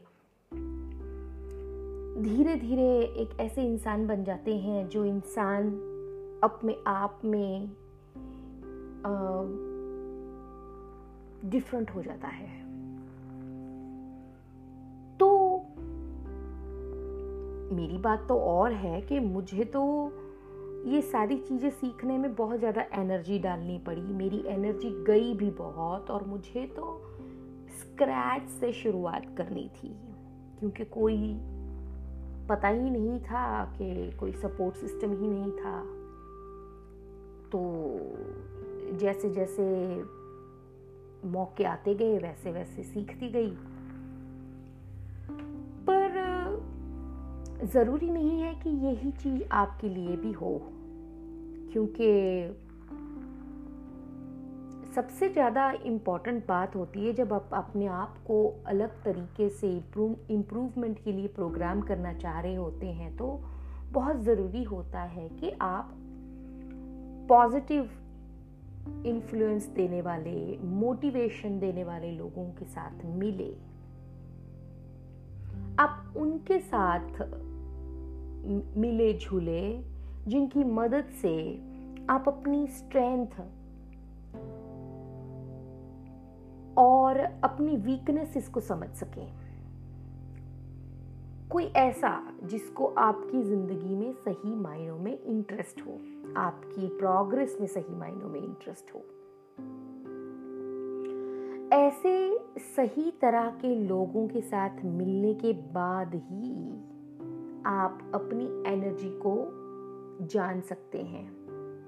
जब आप अपनी एनर्जी रॉन्ग डायरेक्शन में से जाती हुई बचा लेते हैं तब। तभी तो मैंने कहा ना कि मुझे अपनी कुछ चीज़ें जानने के लिए काफ़ी सारा वक्त लगा, काफ़ी सारी एनर्जी लगी।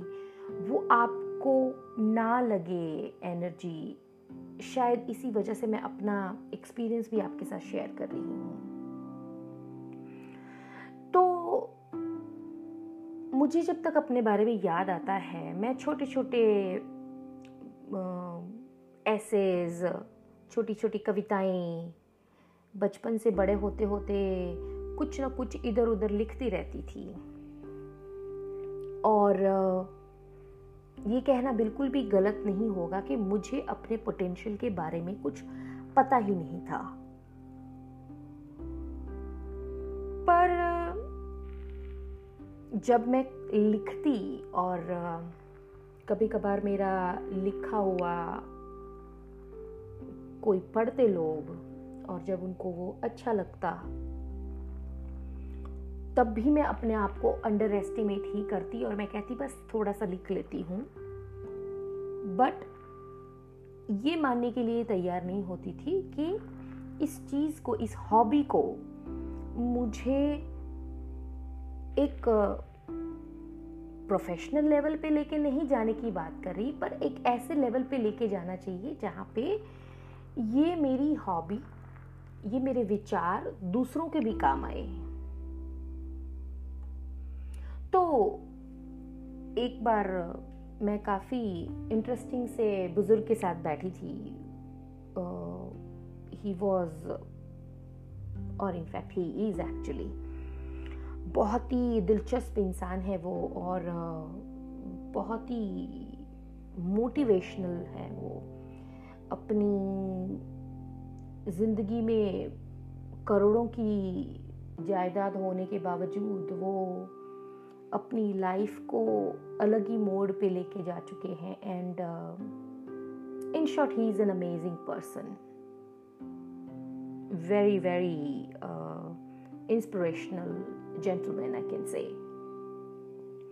तो मैं उनके साथ जब बात कर रही थी तो जैसे मेरी बातों बातों में ही मेरे विचार जो थे उनके सामने आ रहे थे and he just randomly said once कि प्रेरणा जी, आपके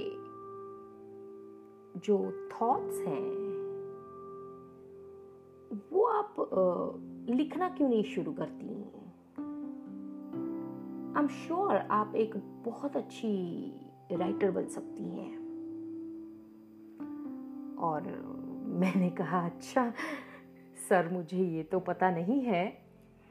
कि मैं अच्छी राइटर बन सकती हूँ नहीं, पर मुझे लगता है जो चीज़ों को मैं, शब्दों को मैं बोल के नहीं एक्सप्रेस कर पाती, वो मैं लिख के एक्सप्रेस करती हूँ सर तो कहते ऐसा करो, इसको लिखना शुरू करो। और सही मायनों में उनकी बात को मैंने एक पॉइंट पे सीरियस ले लिया। आज मैं ये कहना चाहूँगी ज़रूर कि I should thank the gentleman who actually seeded those thoughts within me to become a writer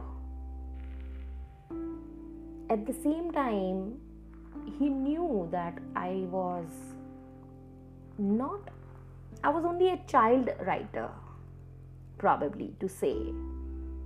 But he still had that faith in my rawness.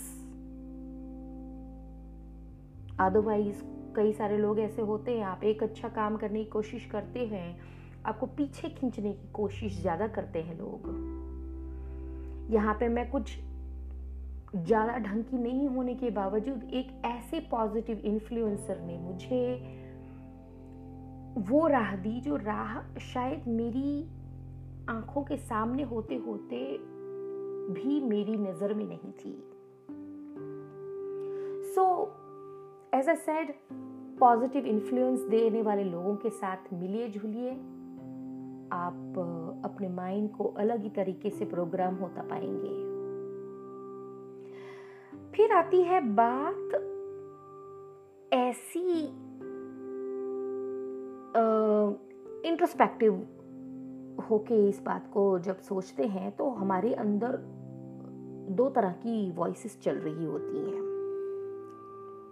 एक तो होती है नेगेटिव वॉइस और एक होती है पॉजिटिव वॉइस हमारी इनर वॉइस भी होती है एंड देन आउटर वॉइस भी होती है।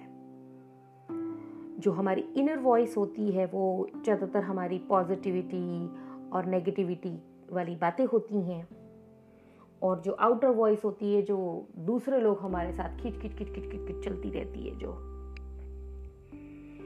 तो बहुत ही ज़्यादा ज़रूरी है कि जब आप ज़िंदगी में आगे बढ़ना चाह रहे हैं प्रोग्रेस करना चाह रहे हैं तो ये इनर वॉइस और आउटर वॉइस के बीच में अलाइनमेंट बना के रखें। तभी आपके जो जो माइंड को पॉजिटिवली प्रोग्राम करने की या आगे बढ़ने की ज़िंदगी में कोई एम्बिशन को आपकी वो नेगेटिविटी खुद ही की इफ़ेक्ट नहीं करेगी एट द सेम टाइम दूसरे की भी इफ़ेक्ट नहीं करेगी। क्योंकि शॉर्ट टर्म और लॉन्ग टर्म रन में अगर आप बात करें तो आ, अगर ये अलाइनमेंट ठीक नहीं होती है तो या तो एक्सटर्नल वॉइस या तो इंटरनल वॉइस दोनों में से कोई ना कोई तो हमें डिस्टर्ब कर ही देता है। तो इसके लिए काफ़ी ज़रूरी है कि हम ये जान ले कि हमें कब अपने नेगेटिव थॉट्स को बोलना है कि भैया तू चुप हो जा। या तो फिर अगर हम ऐसे लोगों के आसपास बैठे हैं जो नेगेटिव बातें कर रहे हैं या डिस्करेजियस बातें कर रहे हैं डिमोटिवेटेड बातें कर रहे हैं, आपको अपने गोल से हटाने की बात कर रहे हैं, ऐसे लोगों से ज़रूरी है कि हम दूर रहना सीखें। तो ये दोनों ही बातों को जब हम याद रखते हैं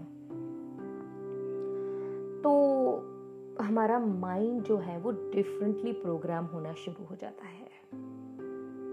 और फिर आती है, एक तो पहले आपने उसको सही तरफ़, सही लोगों के साथ मिल के प्रोग्राम किया, फिर जो है अपने आप के अंदर कंट्रोल पाया और अपनी एक्सटर्नल और इंटरनल वॉइस के साथ अलाइनमेंट की। अब होता है थर्ड पॉइंट जिसमें आपको इस कॉम्पिटिटिव स्पिरिट में रहना है, जहाँ पे आप दूसरों के साथ नहीं, खुद के साथ कंपटीशन में रहे और प्रोग्रेस की तरफ़ बढ़ते रहें बढ़ते रहें और जो भी बुरे, अच्छे एक्सपीरियंसेस को साथ लेके चले, पर बुरे एक्सपीरियंसेस को डिफीट देते चले। क्योंकि there are very much chances to be honest with you that there are very many chances that when you start to win तो आपके दिमाग में आपकी जीत का जो सुरूर होता है, वो आपके दिमाग में चढ़ जाता है। एट द सेम टाइम जब ये ऐसे दिन आए कि आप लॉस कर रहे हैं डिफीट हो रही है आपकी तो आपके दिमाग में जो ये डिफीट और लॉस का जो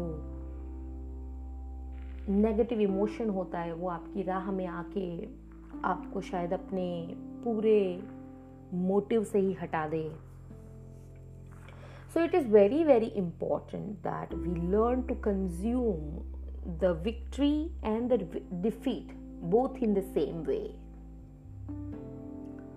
and honestly speaking एक इंसान जो अपने आप में इस तरह की एडवर्सिटीज को ग्रेसफुली जब कंडक्ट कर सकता है तो वो इंसान ना ही ज़रूरी नहीं है कि बाहरी तरफ़ से खूबसूरत लगे, पर उसकी जो, उसका जो निखार है, उसकी जो पर्सनालिटी का निखार है, वो इतना खूबसूरत हो जाता है कि वो इंसान एक मैग्नेट की तरह बन जाता है। जब आप ऐसे इंसान के आसपास होते हैं तो you just feel you are just enlightened you just feel that you know you you you are just feeling so good तो ज़रूरी है कि हम ऐसे इंसान बने और साथ ही ज़िंदगी की ये आगे बढ़ने की जो हमारी चाहत होती है एक बेहतर इंसान होने की तरफ़ बढ़ने की मैं बात कर रही हूँ इस वक्त। तो उस तरफ़ फाइट जो है वो हम अपनी बहुत ही फर्मली वो फाइट देते जाएँ देते जाएँ देते जाएँ। एंड uh, अपनी लास्ट मोमेंट तक वो फाइट देते जाएँ। क्योंकि टू बी ऑनेस्ट जब हम एक राइट फाइटिंग स्पिरिट में होते हैं तो हम सही मायनों में अच्छे इंसान बनते हैं। और जब हम सही मायनों में अच्छे इंसान बनते हैं तो दुनियादारी की दूसरी तीसरी चीज़ें जो होती हैं, वो तो बाय प्रोडक्शन में हमें मिल ही जाती हैं। As a result of the efforts that we have made in order to win the battle of our life so friends अपने माइंड को इम्प्रूवमेंट की तरफ़ लेके जाने के लिए अलग तरीके से प्रोग्राम कीजिए और देखिए जो फ़र्क मैंने अपने आप में पाया है और जो मंजिल मैंने अपने आप के लिए पाई है, वही शायद आपको भी मिल जाए। Thank you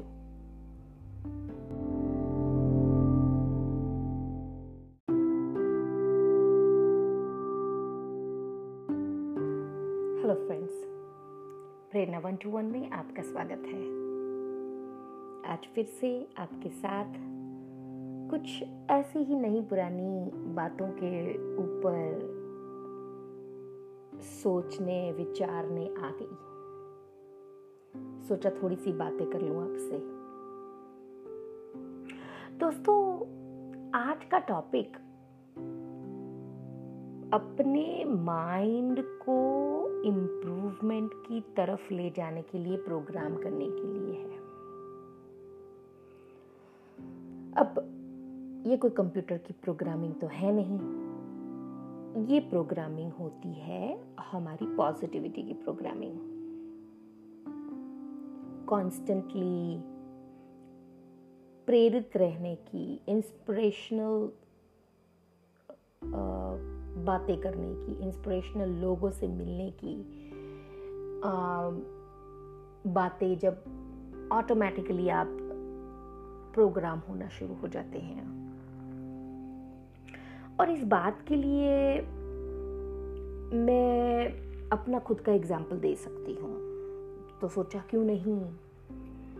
जब माइंड को अलग तरीके से प्रोग्राम करने की बात आई इम्प्रूवमेंट के लिए तो मैं अपने आप में एक बहुत ही अच्छा एग्ज़ाम्पल हूँ। तो सोचा आप ही के साथ ये शेयर कर देती हूँ। दोस्तों, मैंने जब से अपने आप में ये महसूस किया कि मेरी छोटे होते से मेरी चाहत रही है that I wanted to become a writer हाँ ये बात और है कि मैं इंजीनियर हुई एमबीए हुई, पता नहीं क्या क्या हुई। पर आज मैं जब राइटर हूँ तो बहुत सारे एलिमेंट्स ने मुझे इस जगह पे लाके छोड़ा है। तो मैं सबसे पहले तो उन सारे ही एलिमेंट्स, इंसानों को भी मैं एलिमेंट ही कह रही हूँ इस वक्त। सबका बहुत शुक्रिया अदा करती हूँ जिन्होंने मुझे यहाँ तक पहुँचाया। बात यह है कि जब आप किसी चीज़ के लिए अपने आप को डिफरेंटली प्रोग्राम करना चाह रहे होते हैं तो ये कोई जादुई छड़ी नहीं होती है जो आपको कोई आपके ऊपर बजा, फेर देता है और आप अचानक से कुछ और इंसान बन जाते हो। ये वो बात नहीं होती है। ये बात होती है आप अच्छे, बुरे, कड़वे, मीठे अनुभवों के साथ रहते रहते, जाते जाते, गिरते, पड़ते धीरे धीरे एक ऐसे इंसान बन जाते हैं जो इंसान अपने आप में डिफरेंट हो जाता है। तो मेरी बात तो और है कि मुझे तो ये सारी चीज़ें सीखने में बहुत ज़्यादा एनर्जी डालनी पड़ी। मेरी एनर्जी गई भी बहुत और मुझे तो स्क्रैच से शुरुआत करनी थी। क्योंकि कोई पता ही नहीं था कि कोई सपोर्ट सिस्टम ही नहीं था। तो जैसे जैसे मौके आते गए वैसे वैसे सीखती गई। पर ज़रूरी नहीं है कि यही चीज़ आपके लिए भी हो। क्योंकि सबसे ज़्यादा इंपॉर्टेंट बात होती है जब आप अपने आप को अलग तरीके से इम्प्रूवमेंट के लिए प्रोग्राम करना चाह रहे होते हैं तो बहुत ज़रूरी होता है कि आप पॉजिटिव इन्फ्लुएंस देने वाले मोटिवेशन देने वाले लोगों के साथ मिले। आप उनके साथ मिले झूले जिनकी मदद से आप अपनी स्ट्रेंथ और अपनी वीकनेस को समझ सकें।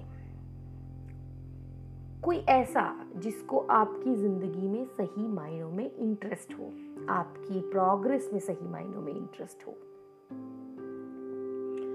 ऐसे सही तरह के लोगों के साथ मिलने के बाद ही आप अपनी एनर्जी को जान सकते हैं। जब आप अपनी एनर्जी रॉन्ग डायरेक्शन में से जाती हुई बचा लेते हैं तब।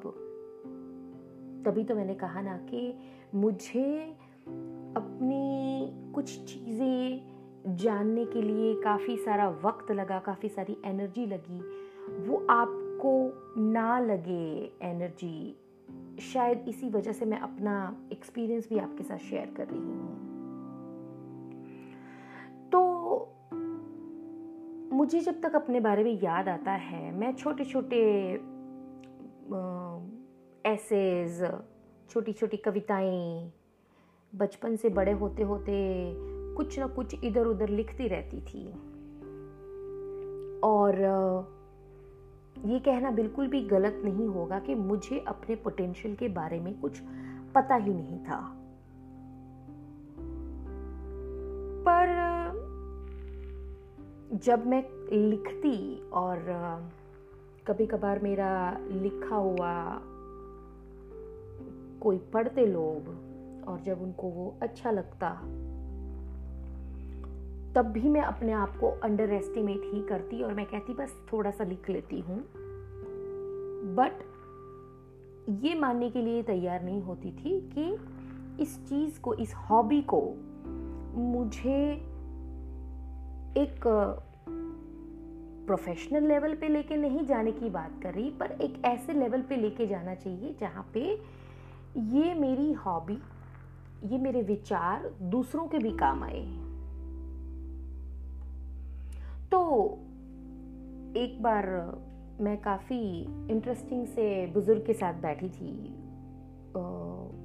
ही वॉज़ और in fact he is actually बहुत ही दिलचस्प इंसान है वो और बहुत ही मोटिवेशनल है वो। अपनी ज़िंदगी में करोड़ों की जायदाद होने के बावजूद वो अपनी लाइफ को अलग ही मोड पे लेके जा चुके हैं and in short he is an amazing person very very inspirational gentleman I can say तो मैं उनके साथ जब बात कर रही थी तो जैसे मेरी बातों बातों में ही मेरे विचार जो थे उनके सामने आ रहे थे and he just randomly said once कि, प्रेरणा जी, आपके जो थॉट्स हैं, वो आप लिखना क्यों नहीं शुरू करती एम श्योर आप एक बहुत अच्छी राइटर बन सकती हैं। और मैंने कहा अच्छा सर, मुझे ये तो पता नहीं है कि मैं अच्छी राइटर बन सकती हूँ या नहीं, पर मुझे लगता है जो चीज़ों को मैं, शब्दों को मैं बोल के नहीं एक्सप्रेस कर पाती, वो मैं लिख के एक्सप्रेस करती हूँ, सर। तो कहते ऐसा करो, इसको लिखना शुरू करो। और सही मायनों में उनकी बात को मैंने एक पॉइंट पे सीरियस ले लिया। आज मैं ये कहना चाहूँगी ज़रूर कि I should thank the gentleman who actually seeded those thoughts within me to become a writer. At the same time, he knew that I was not, I was only a child writer, probably to say. But he still had that faith in my rawness. Otherwise कई सारे लोग ऐसे होते हैं आप एक अच्छा काम करने की कोशिश करते हैं आपको पीछे खींचने की कोशिश ज़्यादा करते हैं लोग। यहाँ पे मैं कुछ ज़्यादा ढंग की नहीं होने के बावजूद एक ऐसे पॉजिटिव इन्फ्लुएंसर ने मुझे वो राह दी, जो राह शायद मेरी आँखों के सामने होते होते भी मेरी नज़र में नहीं थी। So as a said positive influence देने वाले लोगों के साथ मिलिए झूलिए आप अपने माइंड को अलग ही तरीके से प्रोग्राम होता पाएँगे। फिर आती है बात ऐसी इंट्रोस्पेक्टिव होके इस बात को जब सोचते हैं तो हमारे अंदर दो तरह की वॉइसेस चल रही होती हैं। एक तो होती है नेगेटिव वॉइस और एक होती है पॉजिटिव वॉइस हमारी इनर वॉइस भी होती है एंड देन आउटर वॉइस भी होती है. जो हमारी इनर वॉइस होती है, वो ज़्यादातर हमारी पॉजिटिविटी और नेगेटिविटी वाली बातें होती हैं. और जो आउटर वॉइस होती है, जो दूसरे लोग हमारे साथ खिच खिच खिच खिच खिच खिच चलती रहती है जो. तो बहुत ही ज़्यादा ज़रूरी है कि जब आप ज़िंदगी में आगे बढ़ना चाह रहे हैं प्रोग्रेस करना चाह रहे हैं तो ये इनर वॉइस और आउटर वॉइस के बीच में अलाइनमेंट बना के रखें। तभी आपके जो जो माइंड को पॉजिटिवली प्रोग्राम करने की या आगे बढ़ने की ज़िंदगी में कोई एम्बिशन को आ, आपकी वो नेगेटिविटी खुद ही की इफ़ेक्ट नहीं करेगी एट द सेम टाइम दूसरे की भी इफ़ेक्ट नहीं करेगी। क्योंकि शॉर्टर टर्म और लॉन्ग टर्म रन में अगर आप बात करें तो आ, अगर ये अलाइनमेंट ठीक नहीं होती है तो आ, या तो एक्सटर्नल वॉइस या तो इंटरनल वॉइस दोनों में से कोई ना कोई तो हमें डिस्टर्ब कर ही देता है। तो इसके लिए काफ़ी ज़रूरी है कि हम ये जान ले कि हमें कब अपने नेगेटिव थॉट्स को बोलना है कि भैया तू चुप हो जा। या तो फिर अगर हम ऐसे लोगों के आसपास बैठे हैं जो नेगेटिव बातें कर रहे हैं या डिस्करेजियस बातें कर रहे हैं डिमोटिवेटेड बातें कर रहे हैं, आपको अपने गोल से हटाने की बात कर रहे हैं, ऐसे लोगों से ज़रूरी है कि हम दूर रहना सीखें। तो ये दोनों ही बातों को जब हम याद रखते हैं तो हमारा माइंड जो है वो डिफरेंटली प्रोग्राम होना शुरू हो जाता है। और फिर आती है, एक तो पहले आपने उसको सही तरफ़, सही लोगों के साथ मिल के प्रोग्राम किया, फिर जो है अपने आप के अंदर कंट्रोल पाया और अपनी एक्सटर्नल और इंटरनल वॉइस के साथ अलाइनमेंट की। अब होता है थर्ड पॉइंट जे, जिसमें आपको इस कॉम्पिटिटिव स्पिरिट में रहना है, जहाँ पे आप दूसरों के साथ नहीं, खुद के साथ कंपटीशन में रहे और प्रोग्रेस की तरफ़ बढ़ते रहें बढ़ते रहें और जो भी बुरे, अच्छे एक्सपीरियंसेस को साथ लेके चले, पर बुरे एक्सपीरियंसेस को डिफीट देते चले। क्योंकि there are very much chances to be honest with you that there are very many chances that when you start to win तो आपके दिमाग में आपकी जीत का जो सुरूर होता है, वो आपके दिमाग में चढ़ जाता है। एट द सेम टाइम जब ये ऐसे दिन आए कि आप लॉस कर रहे हैं डिफीट हो रही है आपकी तो आपके दिमाग में जो ये डिफीट और लॉस का जो नेगेटिव इमोशन होता है वो आपकी राह में आके आपको शायद अपने पूरे मोटिव से ही हटा दे। So it is very, very important that we learn to consume the victory and the defeat both in the same way. And honestly speaking एक इंसान जो अपने आप में इस तरह की एडवर्सिटीज को ग्रेसफुली जब कंडक्ट कर सकता है तो वो इंसान ना ही ज़रूरी नहीं है कि बाहरी तरफ़ से खूबसूरत लगे, पर उसकी जो उसका जो निखार है, उसकी जो पर्सनालिटी का निखार है, वो इतना खूबसूरत हो जाता है कि वो इंसान एक मैग्नेट की तरह बन जाता है। जब आप ऐसे इंसान के आसपास होते हैं तो you just feel you are just enlightened you just feel that you know you you you are just feeling so good तो ज़रूरी है कि हम ऐसे इंसान बने और साथ ही ज़िंदगी की ये आगे बढ़ने की जो हमारी चाहत होती है एक बेहतर इंसान होने की तरफ़ बढ़ने की मैं बात कर रही हूँ इस वक्त।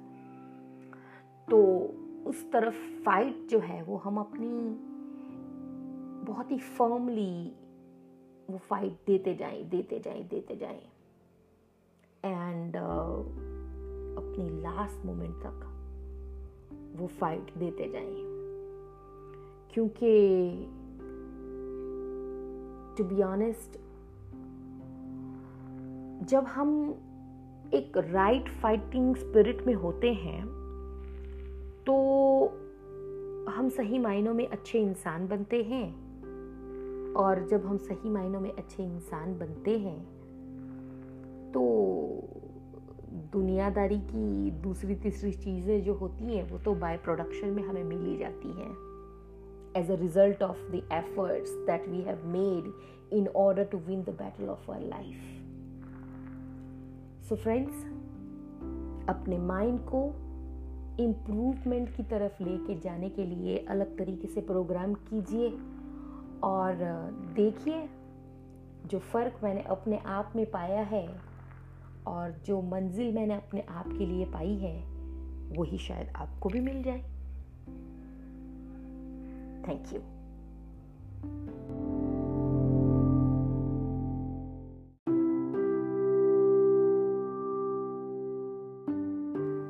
hello friends Prerna one two one में आपका स्वागत है। आज फिर से आपके साथ कुछ ऐसी ही नई पुरानी बातों के ऊपर सोचने, विचारने आ गई सोचा थोड़ी सी बातें कर लूँ आपसे। दोस्तों, आज का टॉपिक अपने माइंड को इम्प्रूवमेंट की तरफ़ ले जाने के लिए प्रोग्राम करने के लिए है। अब ये कोई कंप्यूटर की प्रोग्रामिंग तो है नहीं। ये प्रोग्रामिंग होती है हमारी पॉजिटिविटी की प्रोग्रामिंग। कॉन्स्टेंटली प्रेरित रहने की इंस्पिरेशनल बातें करने की इंस्पिरेशनल लोगों से मिलने की बातें जब ऑटोमेटिकली आप प्रोग्राम होना शुरू हो जाते हैं। और इस बात के लिए मैं अपना खुद का एग्ज़ाम्पल दे सकती हूँ। तो सोचा क्यों नहीं? जब माइंड को अलग तरीके से प्रोग्राम करने की बात आई इम्प्रूवमेंट के लिए तो मैं अपने आप में एक बहुत ही अच्छा एग्ज़ाम्पल हूँ। तो सोचा आप ही के साथ ये शेयर कर देती हूँ। दोस्तों मैंने जब से अपने आप में ये महसूस किया कि मेरी छोटे होते से मेरी चाहत रही है that I wanted to become a writer हाँ ये बात और है कि मैं इंजीनियर हुई एमबीए हुई, पता नहीं क्या क्या हुई। पर आज मैं जब राइटर हूँ तो बहुत सारे एलिमेंट्स ने मुझे इस जगह पे ला के छोड़ा है। तो मैं सबसे पहले तो उन सारे ही एलिमेंट्स इंसानों को भी मैं एलिमेंट ही कह रही हूँ इस वक्त। सबका बहुत शुक्रिया अदा करती हूँ। जिन्होंने मुझे यहाँ तक पहुँचाया। बात यह है कि जब आप किसी चीज़ के लिए अपने आप को डिफरेंटली प्रोग्राम करना चाह रहे होते हैं तो ये कोई जादुई छड़ी नहीं होती है जो आपको कोई आपके ऊपर बजा फेर देता है और आप अचानक से कुछ और इंसान बन जाते हो। ये वो बात नहीं होती है। ये बात होती है आप अच्छे, बुरे, कड़वे, मीठे अनुभवों के साथ रहते रहते, जाते जाते, गिरते, पड़ते धीरे धीरे एक ऐसे इंसान बन जाते हैं जो इंसान अपने आप में डिफरेंट हो जाता है। तो मेरी बात तो और है कि मुझे तो ये सारी चीज़ें सीखने में बहुत ज़्यादा एनर्जी डालनी पड़ी। मेरी एनर्जी गई भी बहुत और मुझे तो स्क्रैच से शुरुआत करनी थी। क्योंकि कोई पता ही नहीं था कि कोई सपोर्ट सिस्टम ही नहीं था। तो जैसे जैसे मौके आते गए वैसे वैसे सीखती गई। पर ज़रूरी नहीं है कि यही चीज़ आपके लिए भी हो, क्योंकि सबसे ज़्यादा इंपॉर्टेंट बात होती है जब आप अपने आप को अलग तरीके से इम्प्रूवमेंट के लिए प्रोग्राम करना चाह रहे होते हैं तो बहुत ज़रूरी होता है कि आप पॉजिटिव इन्फ्लुएंस देने वाले मोटिवेशन देने वाले लोगों के साथ मिले। आप उनके साथ मिले झूले, जिनकी मदद से आप अपनी स्ट्रेंथ और अपनी वीकनेस को समझ सकें। कोई ऐसा जिसको आपकी ज़िंदगी में सही मायनों में इंटरेस्ट हो। आपकी प्रोग्रेस में सही मायनों में इंटरेस्ट हो। ऐसे सही तरह के लोगों के साथ मिलने के बाद ही आप अपनी एनर्जी को जान सकते हैं। जब आप अपनी एनर्जी रॉन्ग डायरेक्शन में से जाती हुई बचा लेते हैं तब। तभी तो मैंने कहा ना कि मुझे अपनी कुछ चीज़ें जानने के लिए काफ़ी सारा वक्त लगा, काफ़ी सारी एनर्जी लगी। वो आपको ना लगे एनर्जी शायद इसी वजह से मैं अपना एक्सपीरियंस भी आपके साथ शेयर कर रही हूँ। तो मुझे जब तक अपने बारे में याद आता है, मैं छोटे छोटे ऐसेज छोटी छोटी कविताएँ, बचपन से बड़े होते होते कुछ ना कुछ इधर उधर लिखती रहती थी। और ये कहना बिल्कुल भी गलत नहीं होगा कि मुझे अपने पोटेंशियल के बारे में कुछ पता ही नहीं था। पर जब मैं लिखती और कभी कभार मेरा लिखा हुआ कोई पढ़ते लोग और जब उनको वो अच्छा लगता तब भी मैं अपने आप को अंडर एस्टिमेट ही करती और मैं कहती, बस थोड़ा सा लिख लेती हूँ। बट ये मानने के लिए तैयार नहीं होती थी कि इस चीज़ को, इस हॉबी को मुझे एक प्रोफेशनल लेवल पे लेके नहीं जाने की बात कर रही, पर एक ऐसे लेवल पे लेके जाना चाहिए जहाँ पे ये मेरी हॉबी ये मेरे विचार दूसरों के भी काम आए। तो एक बार मैं काफ़ी इंटरेस्टिंग से बुज़ुर्ग के साथ बैठी थी। ही वॉज़ और in fact he is actually बहुत ही दिलचस्प इंसान है वो और बहुत ही मोटिवेशनल है वो।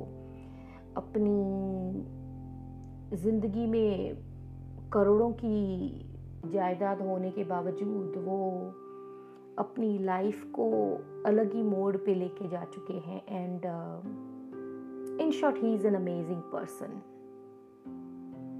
very very inspirational gentleman I can say तो मैं उनके साथ जब बात कर रही थी तो जैसे मेरी बातों बातों में ही मेरे विचार जो थे उनके सामने आ रहे थे and he just randomly said once कि प्रेरणा जी, आपके जो थॉट्स हैं, वो आप लिखना क्यों नहीं शुरू करती आई एम श्योर आप एक बहुत अच्छी राइटर बन सकती हैं। और मैंने कहा अच्छा सर, मुझे ये तो पता नहीं है।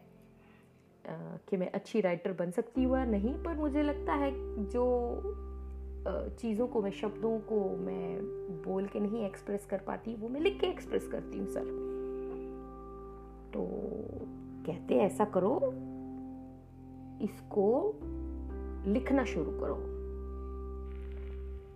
और सही मायनों में उनकी बात को मैंने एक पॉइंट पे सीरियस ले लिया। आज मैं ये कहना चाहूँगी ज़रूर कि I should thank the gentleman who actually seeded those thoughts within me to become a writer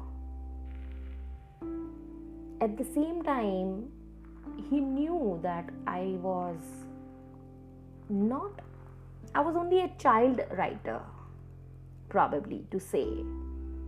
But he still had that faith in my rawness. Otherwise कई सारे लोग ऐसे होते हैं, आप एक अच्छा काम करने की कोशिश करते हैं, आपको पीछे खींचने की कोशिश ज़्यादा करते हैं लोग यहाँ पे मैं कुछ ज़्यादा ढंग की नहीं होने के बावजूद एक ऐसे पॉजिटिव इन्फ्लुएंसर ने मुझे वो राह दी, जो राह शायद मेरी आँखों के सामने होते होते भी मेरी नज़र में नहीं थी। So as a said positive influence देने वाले लोगों के साथ मिलिए जुलिए आप अपने माइंड को अलग ही तरीके से प्रोग्राम होता पाएँगे। फिर आती है बात ऐसी इंट्रोस्पेक्टिव होके इस बात को जब सोचते हैं तो हमारे अंदर दो तरह की वॉइसेस चल रही होती हैं। एक तो होती है नेगेटिव वॉइस और एक होती है पॉजिटिव वॉइस हमारी इनर वॉइस भी होती है एंड देन आउटर वॉइस भी होती है। जो हमारी इनर वॉइस होती है, वो ज़्यादातर हमारी पॉजिटिविटी और नेगेटिविटी वाली बातें होती हैं। और जो आउटर वॉइस होती है, जो दूसरे लोग हमारे साथ खिच खिच खिच खिच खिच खिच चलती रहती है जो। तो बहुत ही ज़्यादा ज़रूरी है कि जब आप ज़िंदगी में आगे बढ़ना चाह रहे हैं प्रोग्रेस करना चाह रहे हैं तो ये इनर वॉइस और आउटर वॉइस के बीच में अलाइनमेंट बना के रखें। तभी आपके जो जो माइंड को पॉजिटिवली प्रोग्राम करने की या आगे बढ़ने की ज़िंदगी में कोई एम्बिशन को आ, आपकी वो नेगेटिविटी खुद ही की इफ़ेक्ट नहीं करेगी एट द सेम टाइम दूसरे की भी इफ़ेक्ट नहीं करेगी। क्योंकि शॉर्टर टर्म और लॉन्ग टर्म रन में अगर आप बात करें तो आ, अगर ये अलाइनमेंट ठीक नहीं होती है तो या तो एक्सटर्नल वॉइस या तो इंटरनल वॉइस दोनों में से कोई ना कोई तो हमें डिस्टर्ब कर ही देता है। तो इसके लिए काफ़ी ज़रूरी है कि हम ये जान ले कि हमें कब अपने नेगेटिव थॉट्स को बोलना है कि भैया तू चुप हो जा। या तो फिर अगर हम ऐसे लोगों के आसपास बैठे हैं जो नेगेटिव बातें कर रहे हैं या डिस्करेजियस बातें कर रहे हैं डिमोटिवेटेड बातें कर रहे हैं आपको, अपने गोल से हटाने की बात कर रहे हैं, ऐसे लोगों से ज़रूरी है कि हम दूर रहना सीखें। तो ये दोनों ही बातों को जब हम याद रखते हैं तो हमारा माइंड जो है वो डिफरेंटली प्रोग्राम होना शुरू हो जाता है। और फिर आती है, एक तो पहले आपने उसको सही तरफ़, सही लोगों के साथ मिल के प्रोग्राम किया, फिर जो है अपने आप के अंदर कंट्रोल पाया और अपनी एक्सटर्नल और इंटरनल वॉइस के साथ अलाइनमेंट की। अब होता है थर्ड पॉइंट जिसमें आपको इस कॉम्पिटिटिव स्पिरिट में रहना है, जहाँ पे आप दूसरों के साथ नहीं, खुद के साथ कंपटीशन में रहे और प्रोग्रेस की तरफ़ बढ़ते रहें बढ़ते रहें और जो भी बुरे, अच्छे एक्सपीरियंसेस को साथ लेके चले, पर बुरे एक्सपीरियंसेस को डिफीट देते चले। क्योंकि there are very much chances to be honest with you that there are very many chances that when you start to win तो आपके दिमाग में आपकी जीत का जो सुरूर होता है, वो आपके दिमाग में चढ़ जाता है। एट द सेम टाइम जब ये ऐसे दिन आए कि आप लॉस कर रहे हैं डिफीट हो रही है आपकी तो आपके दिमाग में जो ये डिफीट और लॉस का जो नेगेटिव इमोशन होता है, वो आपकी राह में आके आपको शायद अपने पूरे मोटिव से ही हटा दे। So it is very very important that we learn to consume the victory and the defeat both in the same way and honestly speaking एक इंसान जो अपने आप में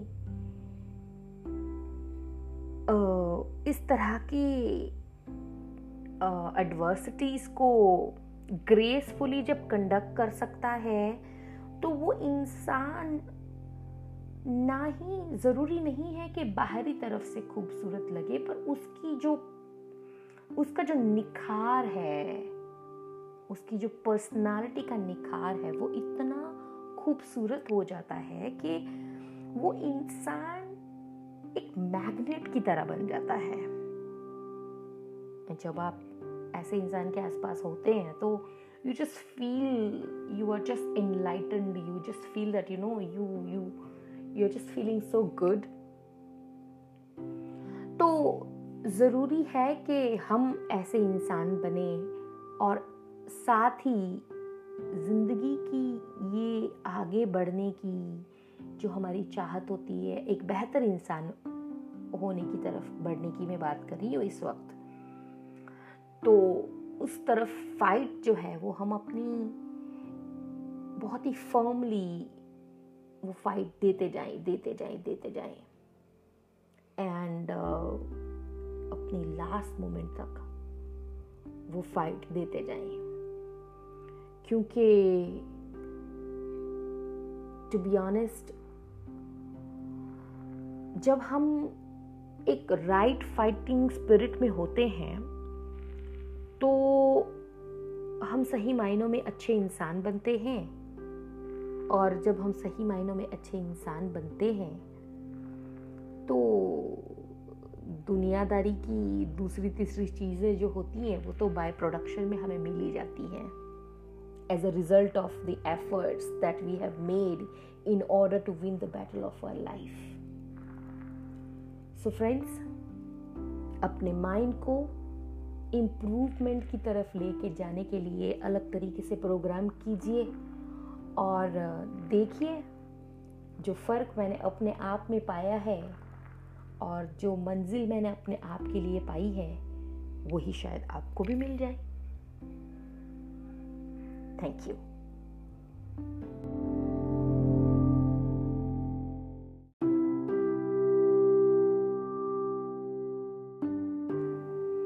हेलो दोस्तों। प्रेरणा वन टू वन में आपका स्वागत है। आज मैं आपके साथ आस्था और डर के बारे में कुछ बातें करूँगी। आस्था, जिसको हम अंग्रेज़ी में फेथ कहते हैं, और डर, जिसको इंग्लिश में फियर कहते हैं।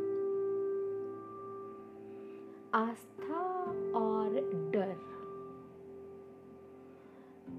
ये दोनों एक दूसरे से बिल्कुल ही विपरीत भावनाएँ हैं। और जब हम आज के ज़माने में फेथ की बात करते हैं तो कुछ रिलीजियस एक्सपर्ट्स ने फेथ को रिलीजन के साथ जोड़ दिया है। तो जब फेथ की बात करने की बारी आती है तो काफ़ी झिझक सी होती है लोगों में कहीं किसी की भावनाओं को ठेस ना पहुँच जाए। पर जब मैं इस बारे में कुछ सोच रही थी तो लगा कि आस्था चीज़ क्या है? आस्था एक एक्सट्रीम लेवल की अनुभूति है। आस्था, एक पॉजिटिविटी की चरम सीमा है। पराकाष्ठा, जहाँ पे हमें बहुत ही ज़्यादा दृढ़ विश्वास होता है कि जो भी होगा वो अच्छा ही होगा, या कुछ अच्छा ही होने वाला है। इतना बेहद भरोसा होता है उस वक्त कि वो भरोसे की चरम सीमा होती है। और तभी आस्था जन्म लेती है। अब सोचने वाली बात यह है कि जब हम किसी भी चीज़ में आस्था रख रहे हों। तो फिर डर कहाँ से आ सकता है? जहाँ आस्था बसती है, वहाँ पे डर बस ही नहीं सकता। यानी कि जहाँ पे फेथ बसता है, वहाँ पे फियर बस नहीं सकता। तो इस फियर का और, इस फेथ का कभी भी कनेक्शन हो ही नहीं सकता। जब हम बड़ी ही डीपली आस्था रख रहे होते हैं आस्था उस डर से कहीं कहीं कहीं ऊपर होती है। और इसीलिए आस्था का किसी धर्म के साथ, यानी कि फेथ का किसी धर्म के साथ जोड़ना, वो बहुत बहुत ही गलत हो जाता है। पर अगर फिर भी कोई उसको धर्म के साथ जोड़ने की कोशिश करता भी है तब भी मुझे लगता है कि जो धर्म सही मायनों में आस्था की बात करता है तो वो धर्म डराना, धमकाना, लड़ाना, परेशान करना, उदम मचाना, कत्ले आम फैलाना, जीवन को आतंकित करने का काम वो धर्म कभी नहीं कर सकता, क्योंकि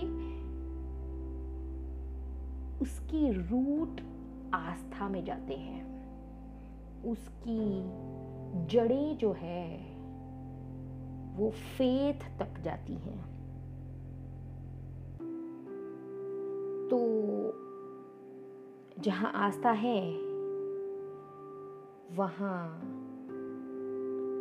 ये सारी नेगेटिव चीज़ें या नेगेटिव एक्टिविटीज़ हो ही नहीं सकती।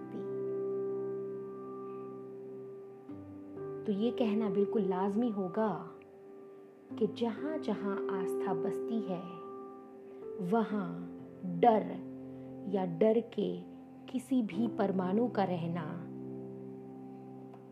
किसी भी हालत में मुमकिन ही नहीं।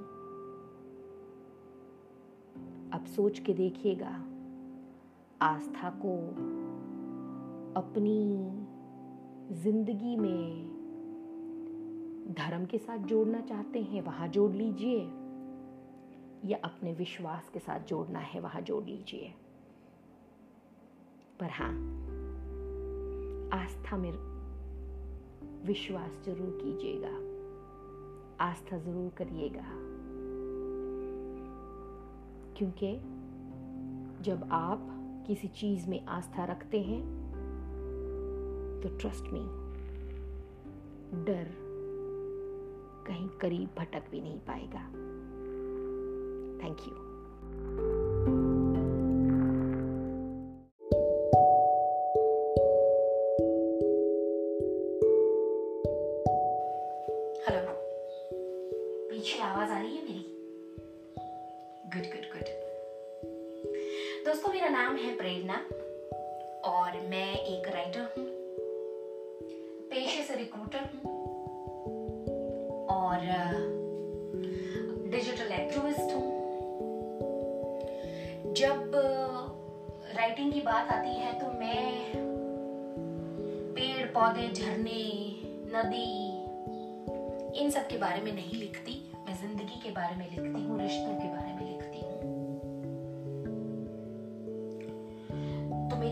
कभी कड़वाहट, कभी खटाई, खटास, कभी मिठास। हर फ्लेवर आपको मिलेगा। Please visit my Facebook profile Facebook पे आप Prerna Parekh. One two three four ऐसा कुछ है जिसको आप लगाएँगे तो क्लिक करेंगे तो you will be able to see my work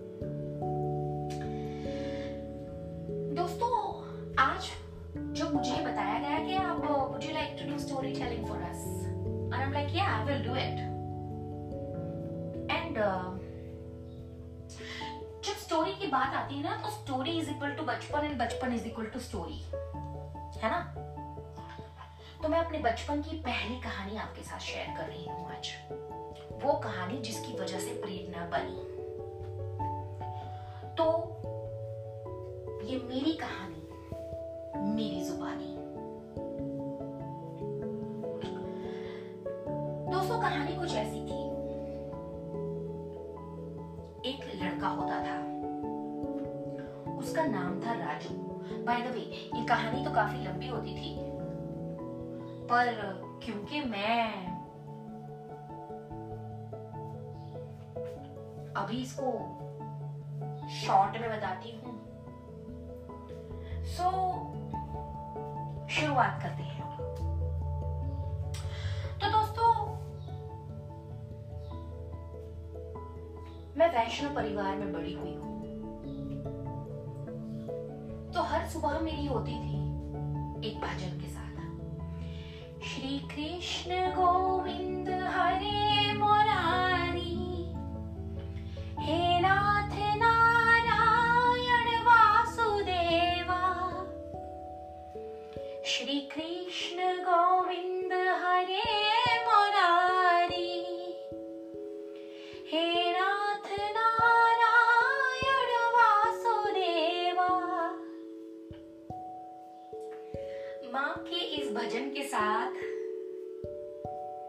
सुबह हुआ करती थी। और रात को जब मैं सोने के लिए तैयार नहीं होती थी ना तो मम्मा मुझे ये कहानी सुनाती होती थी। कहानी है गोपाल की।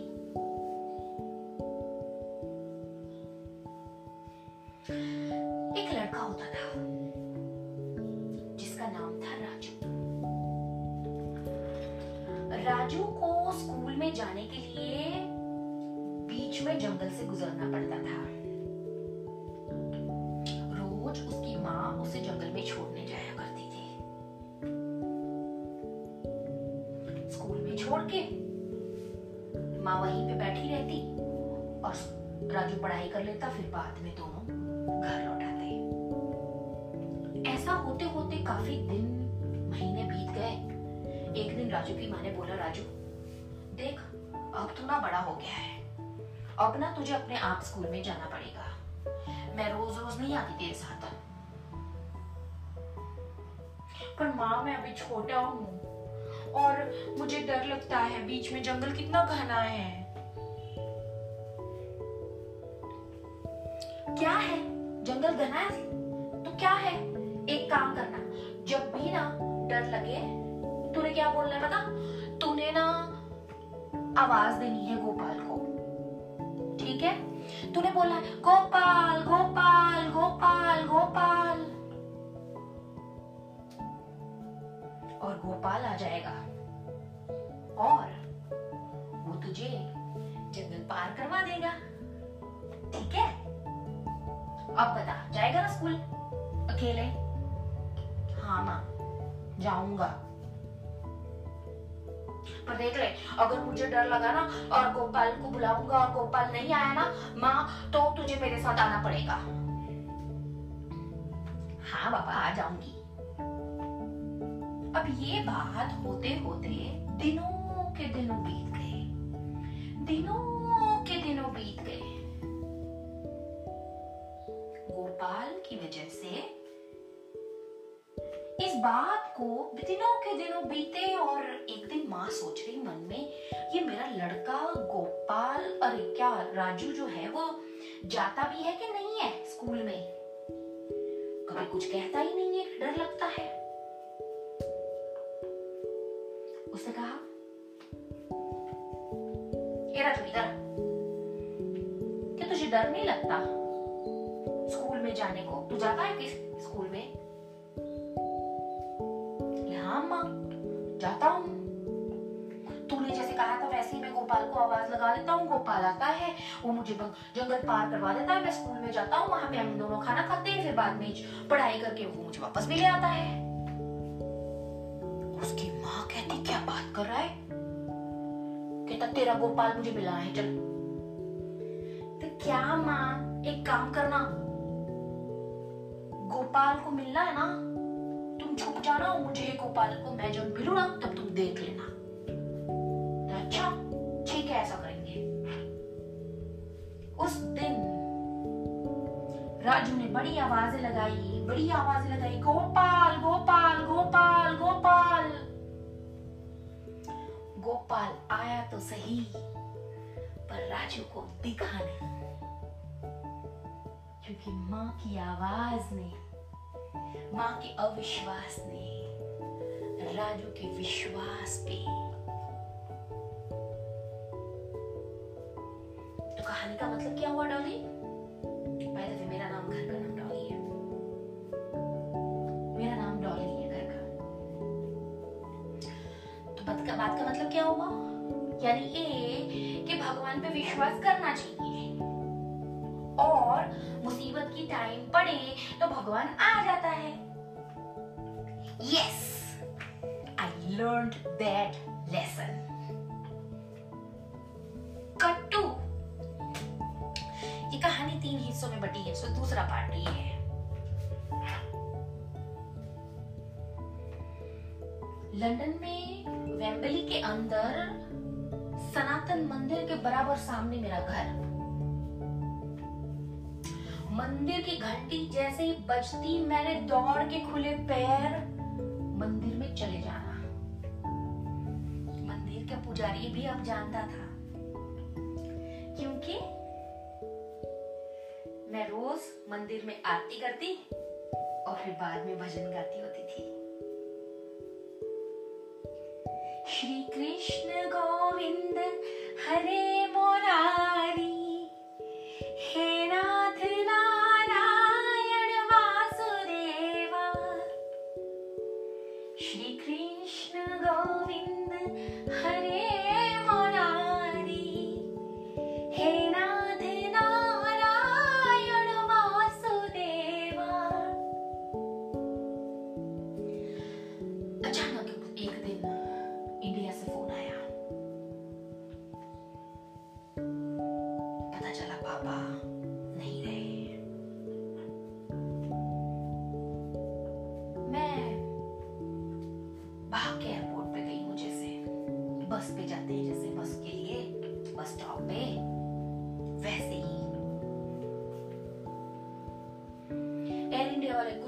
रेट कह रहे हैं गल्फ वाले कुछ रेट रह रहे हैं, मैं यहाँ से वहाँ वहाँ से यहाँ भागा दौड़ी कर रही हूँ कि कुछ करके मुझे कोई सस्ती सी टिकट थोड़ी सी दे दो, मैं अपने पापा को मिल पाऊँ लास्ट मोमेंट्स पे।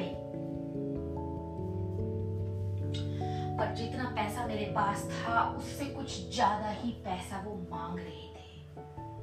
दूर से खड़े एक अंकल ये सारा तमाशा देख रहे थे। वो आए मेरे पास। और कहते क्या हुआ ये तुम रो क्यों रही हो तुम्हारे पापा मैंने कहा "पा- sir I have money but I am stuck I need to go to India and I don't have money બોલો હું ગુજરાતી જ છું વાંધો નહીં ગુજરાતીમાં વાત કર મેં કીધું સર મારા પપ્પા ગુજરી ગયા છે અને મારે ઇન્ડિયા જવું છે પણ મારી પાસે પૈસા નથી આજે ઈસ્ટરનો દિવસ છે એટલે ઈસ્ટરની મારું પણ કાર્ડ મેં બ્લોક કરી દીધું છે અને સર મારી પાસે ક્રેડિટ કાર્ડ છે એની લિમિટ પાંચસો જ રૂપિયા છે હું એક શ્વાસમાં બધું જ બોલી ગઈ मैंने कहा कितना पैसा कम पड़ रहा है मैंने कहा सर 500 पाउंड चलो मैं तुम्हारी टिकट बाय करके दे देता हूँ नहीं नहीं सर, मैं अब कल चली जाऊँगी, परसों चली जाऊँगी, जब बैंक खुल जाएगा। अब वैसे भी अंतिम क्रिया तो खत्म ही हो गई होनी है, सर। मैं बाद में चली जाऊँगी। अरे, मैं कह रहा हूँ ना कि मैं तुमको देता हूँ टिकट चलो तुम मेरे साथ.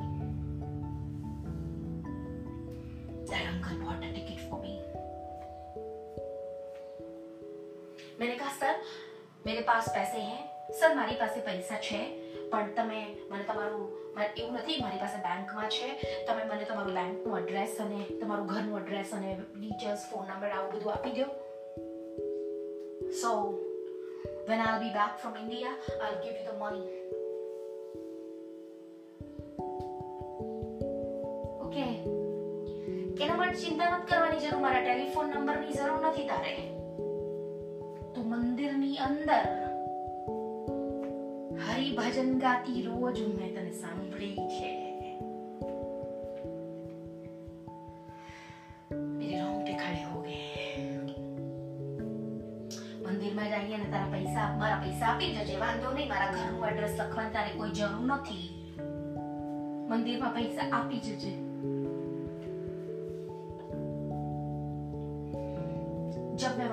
अपनी बैग को लगेज वहाँ पे लगेज के लिए करवाना होता है ना? I started I went there and I was trying to put that all the luggage on the trailer and all that वापस मुड़ के देखती हूँ अंकल नहीं कहा चलो कहीं नहीं, चले गए होंगे uncle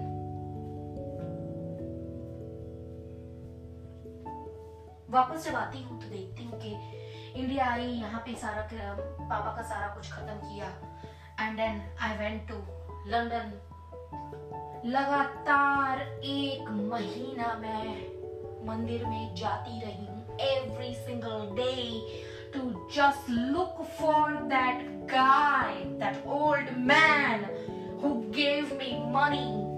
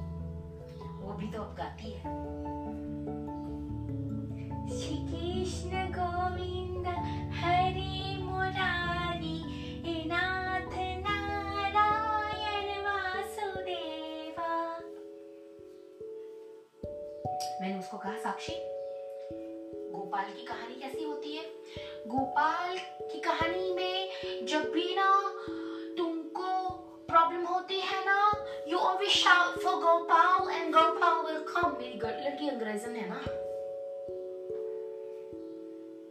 Gopal Gopal Gopal Gopal he will come to help you. और अब हमारे घर में कोड है? Gopal, Gopal, Gopal is equal to there is some trouble. so out of nowhere, one day I heard this voice, Gopal, Gopal, Gopal, Gopal, and I'm like, what, what is happening? This is Sakshi's voice. I went to her room. That little monster locked herself in the wardrobe. I was like, my goodness, I opened the door and that girl goes like, Ma, I saw Gopal, Gopal, Gopal. See, you open up the door. Gopal came to help me.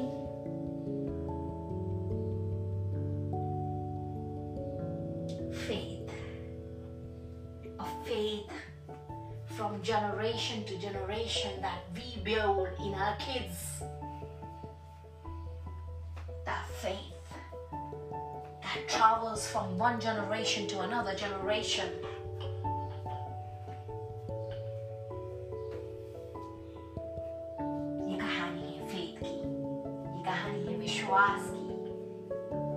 I hope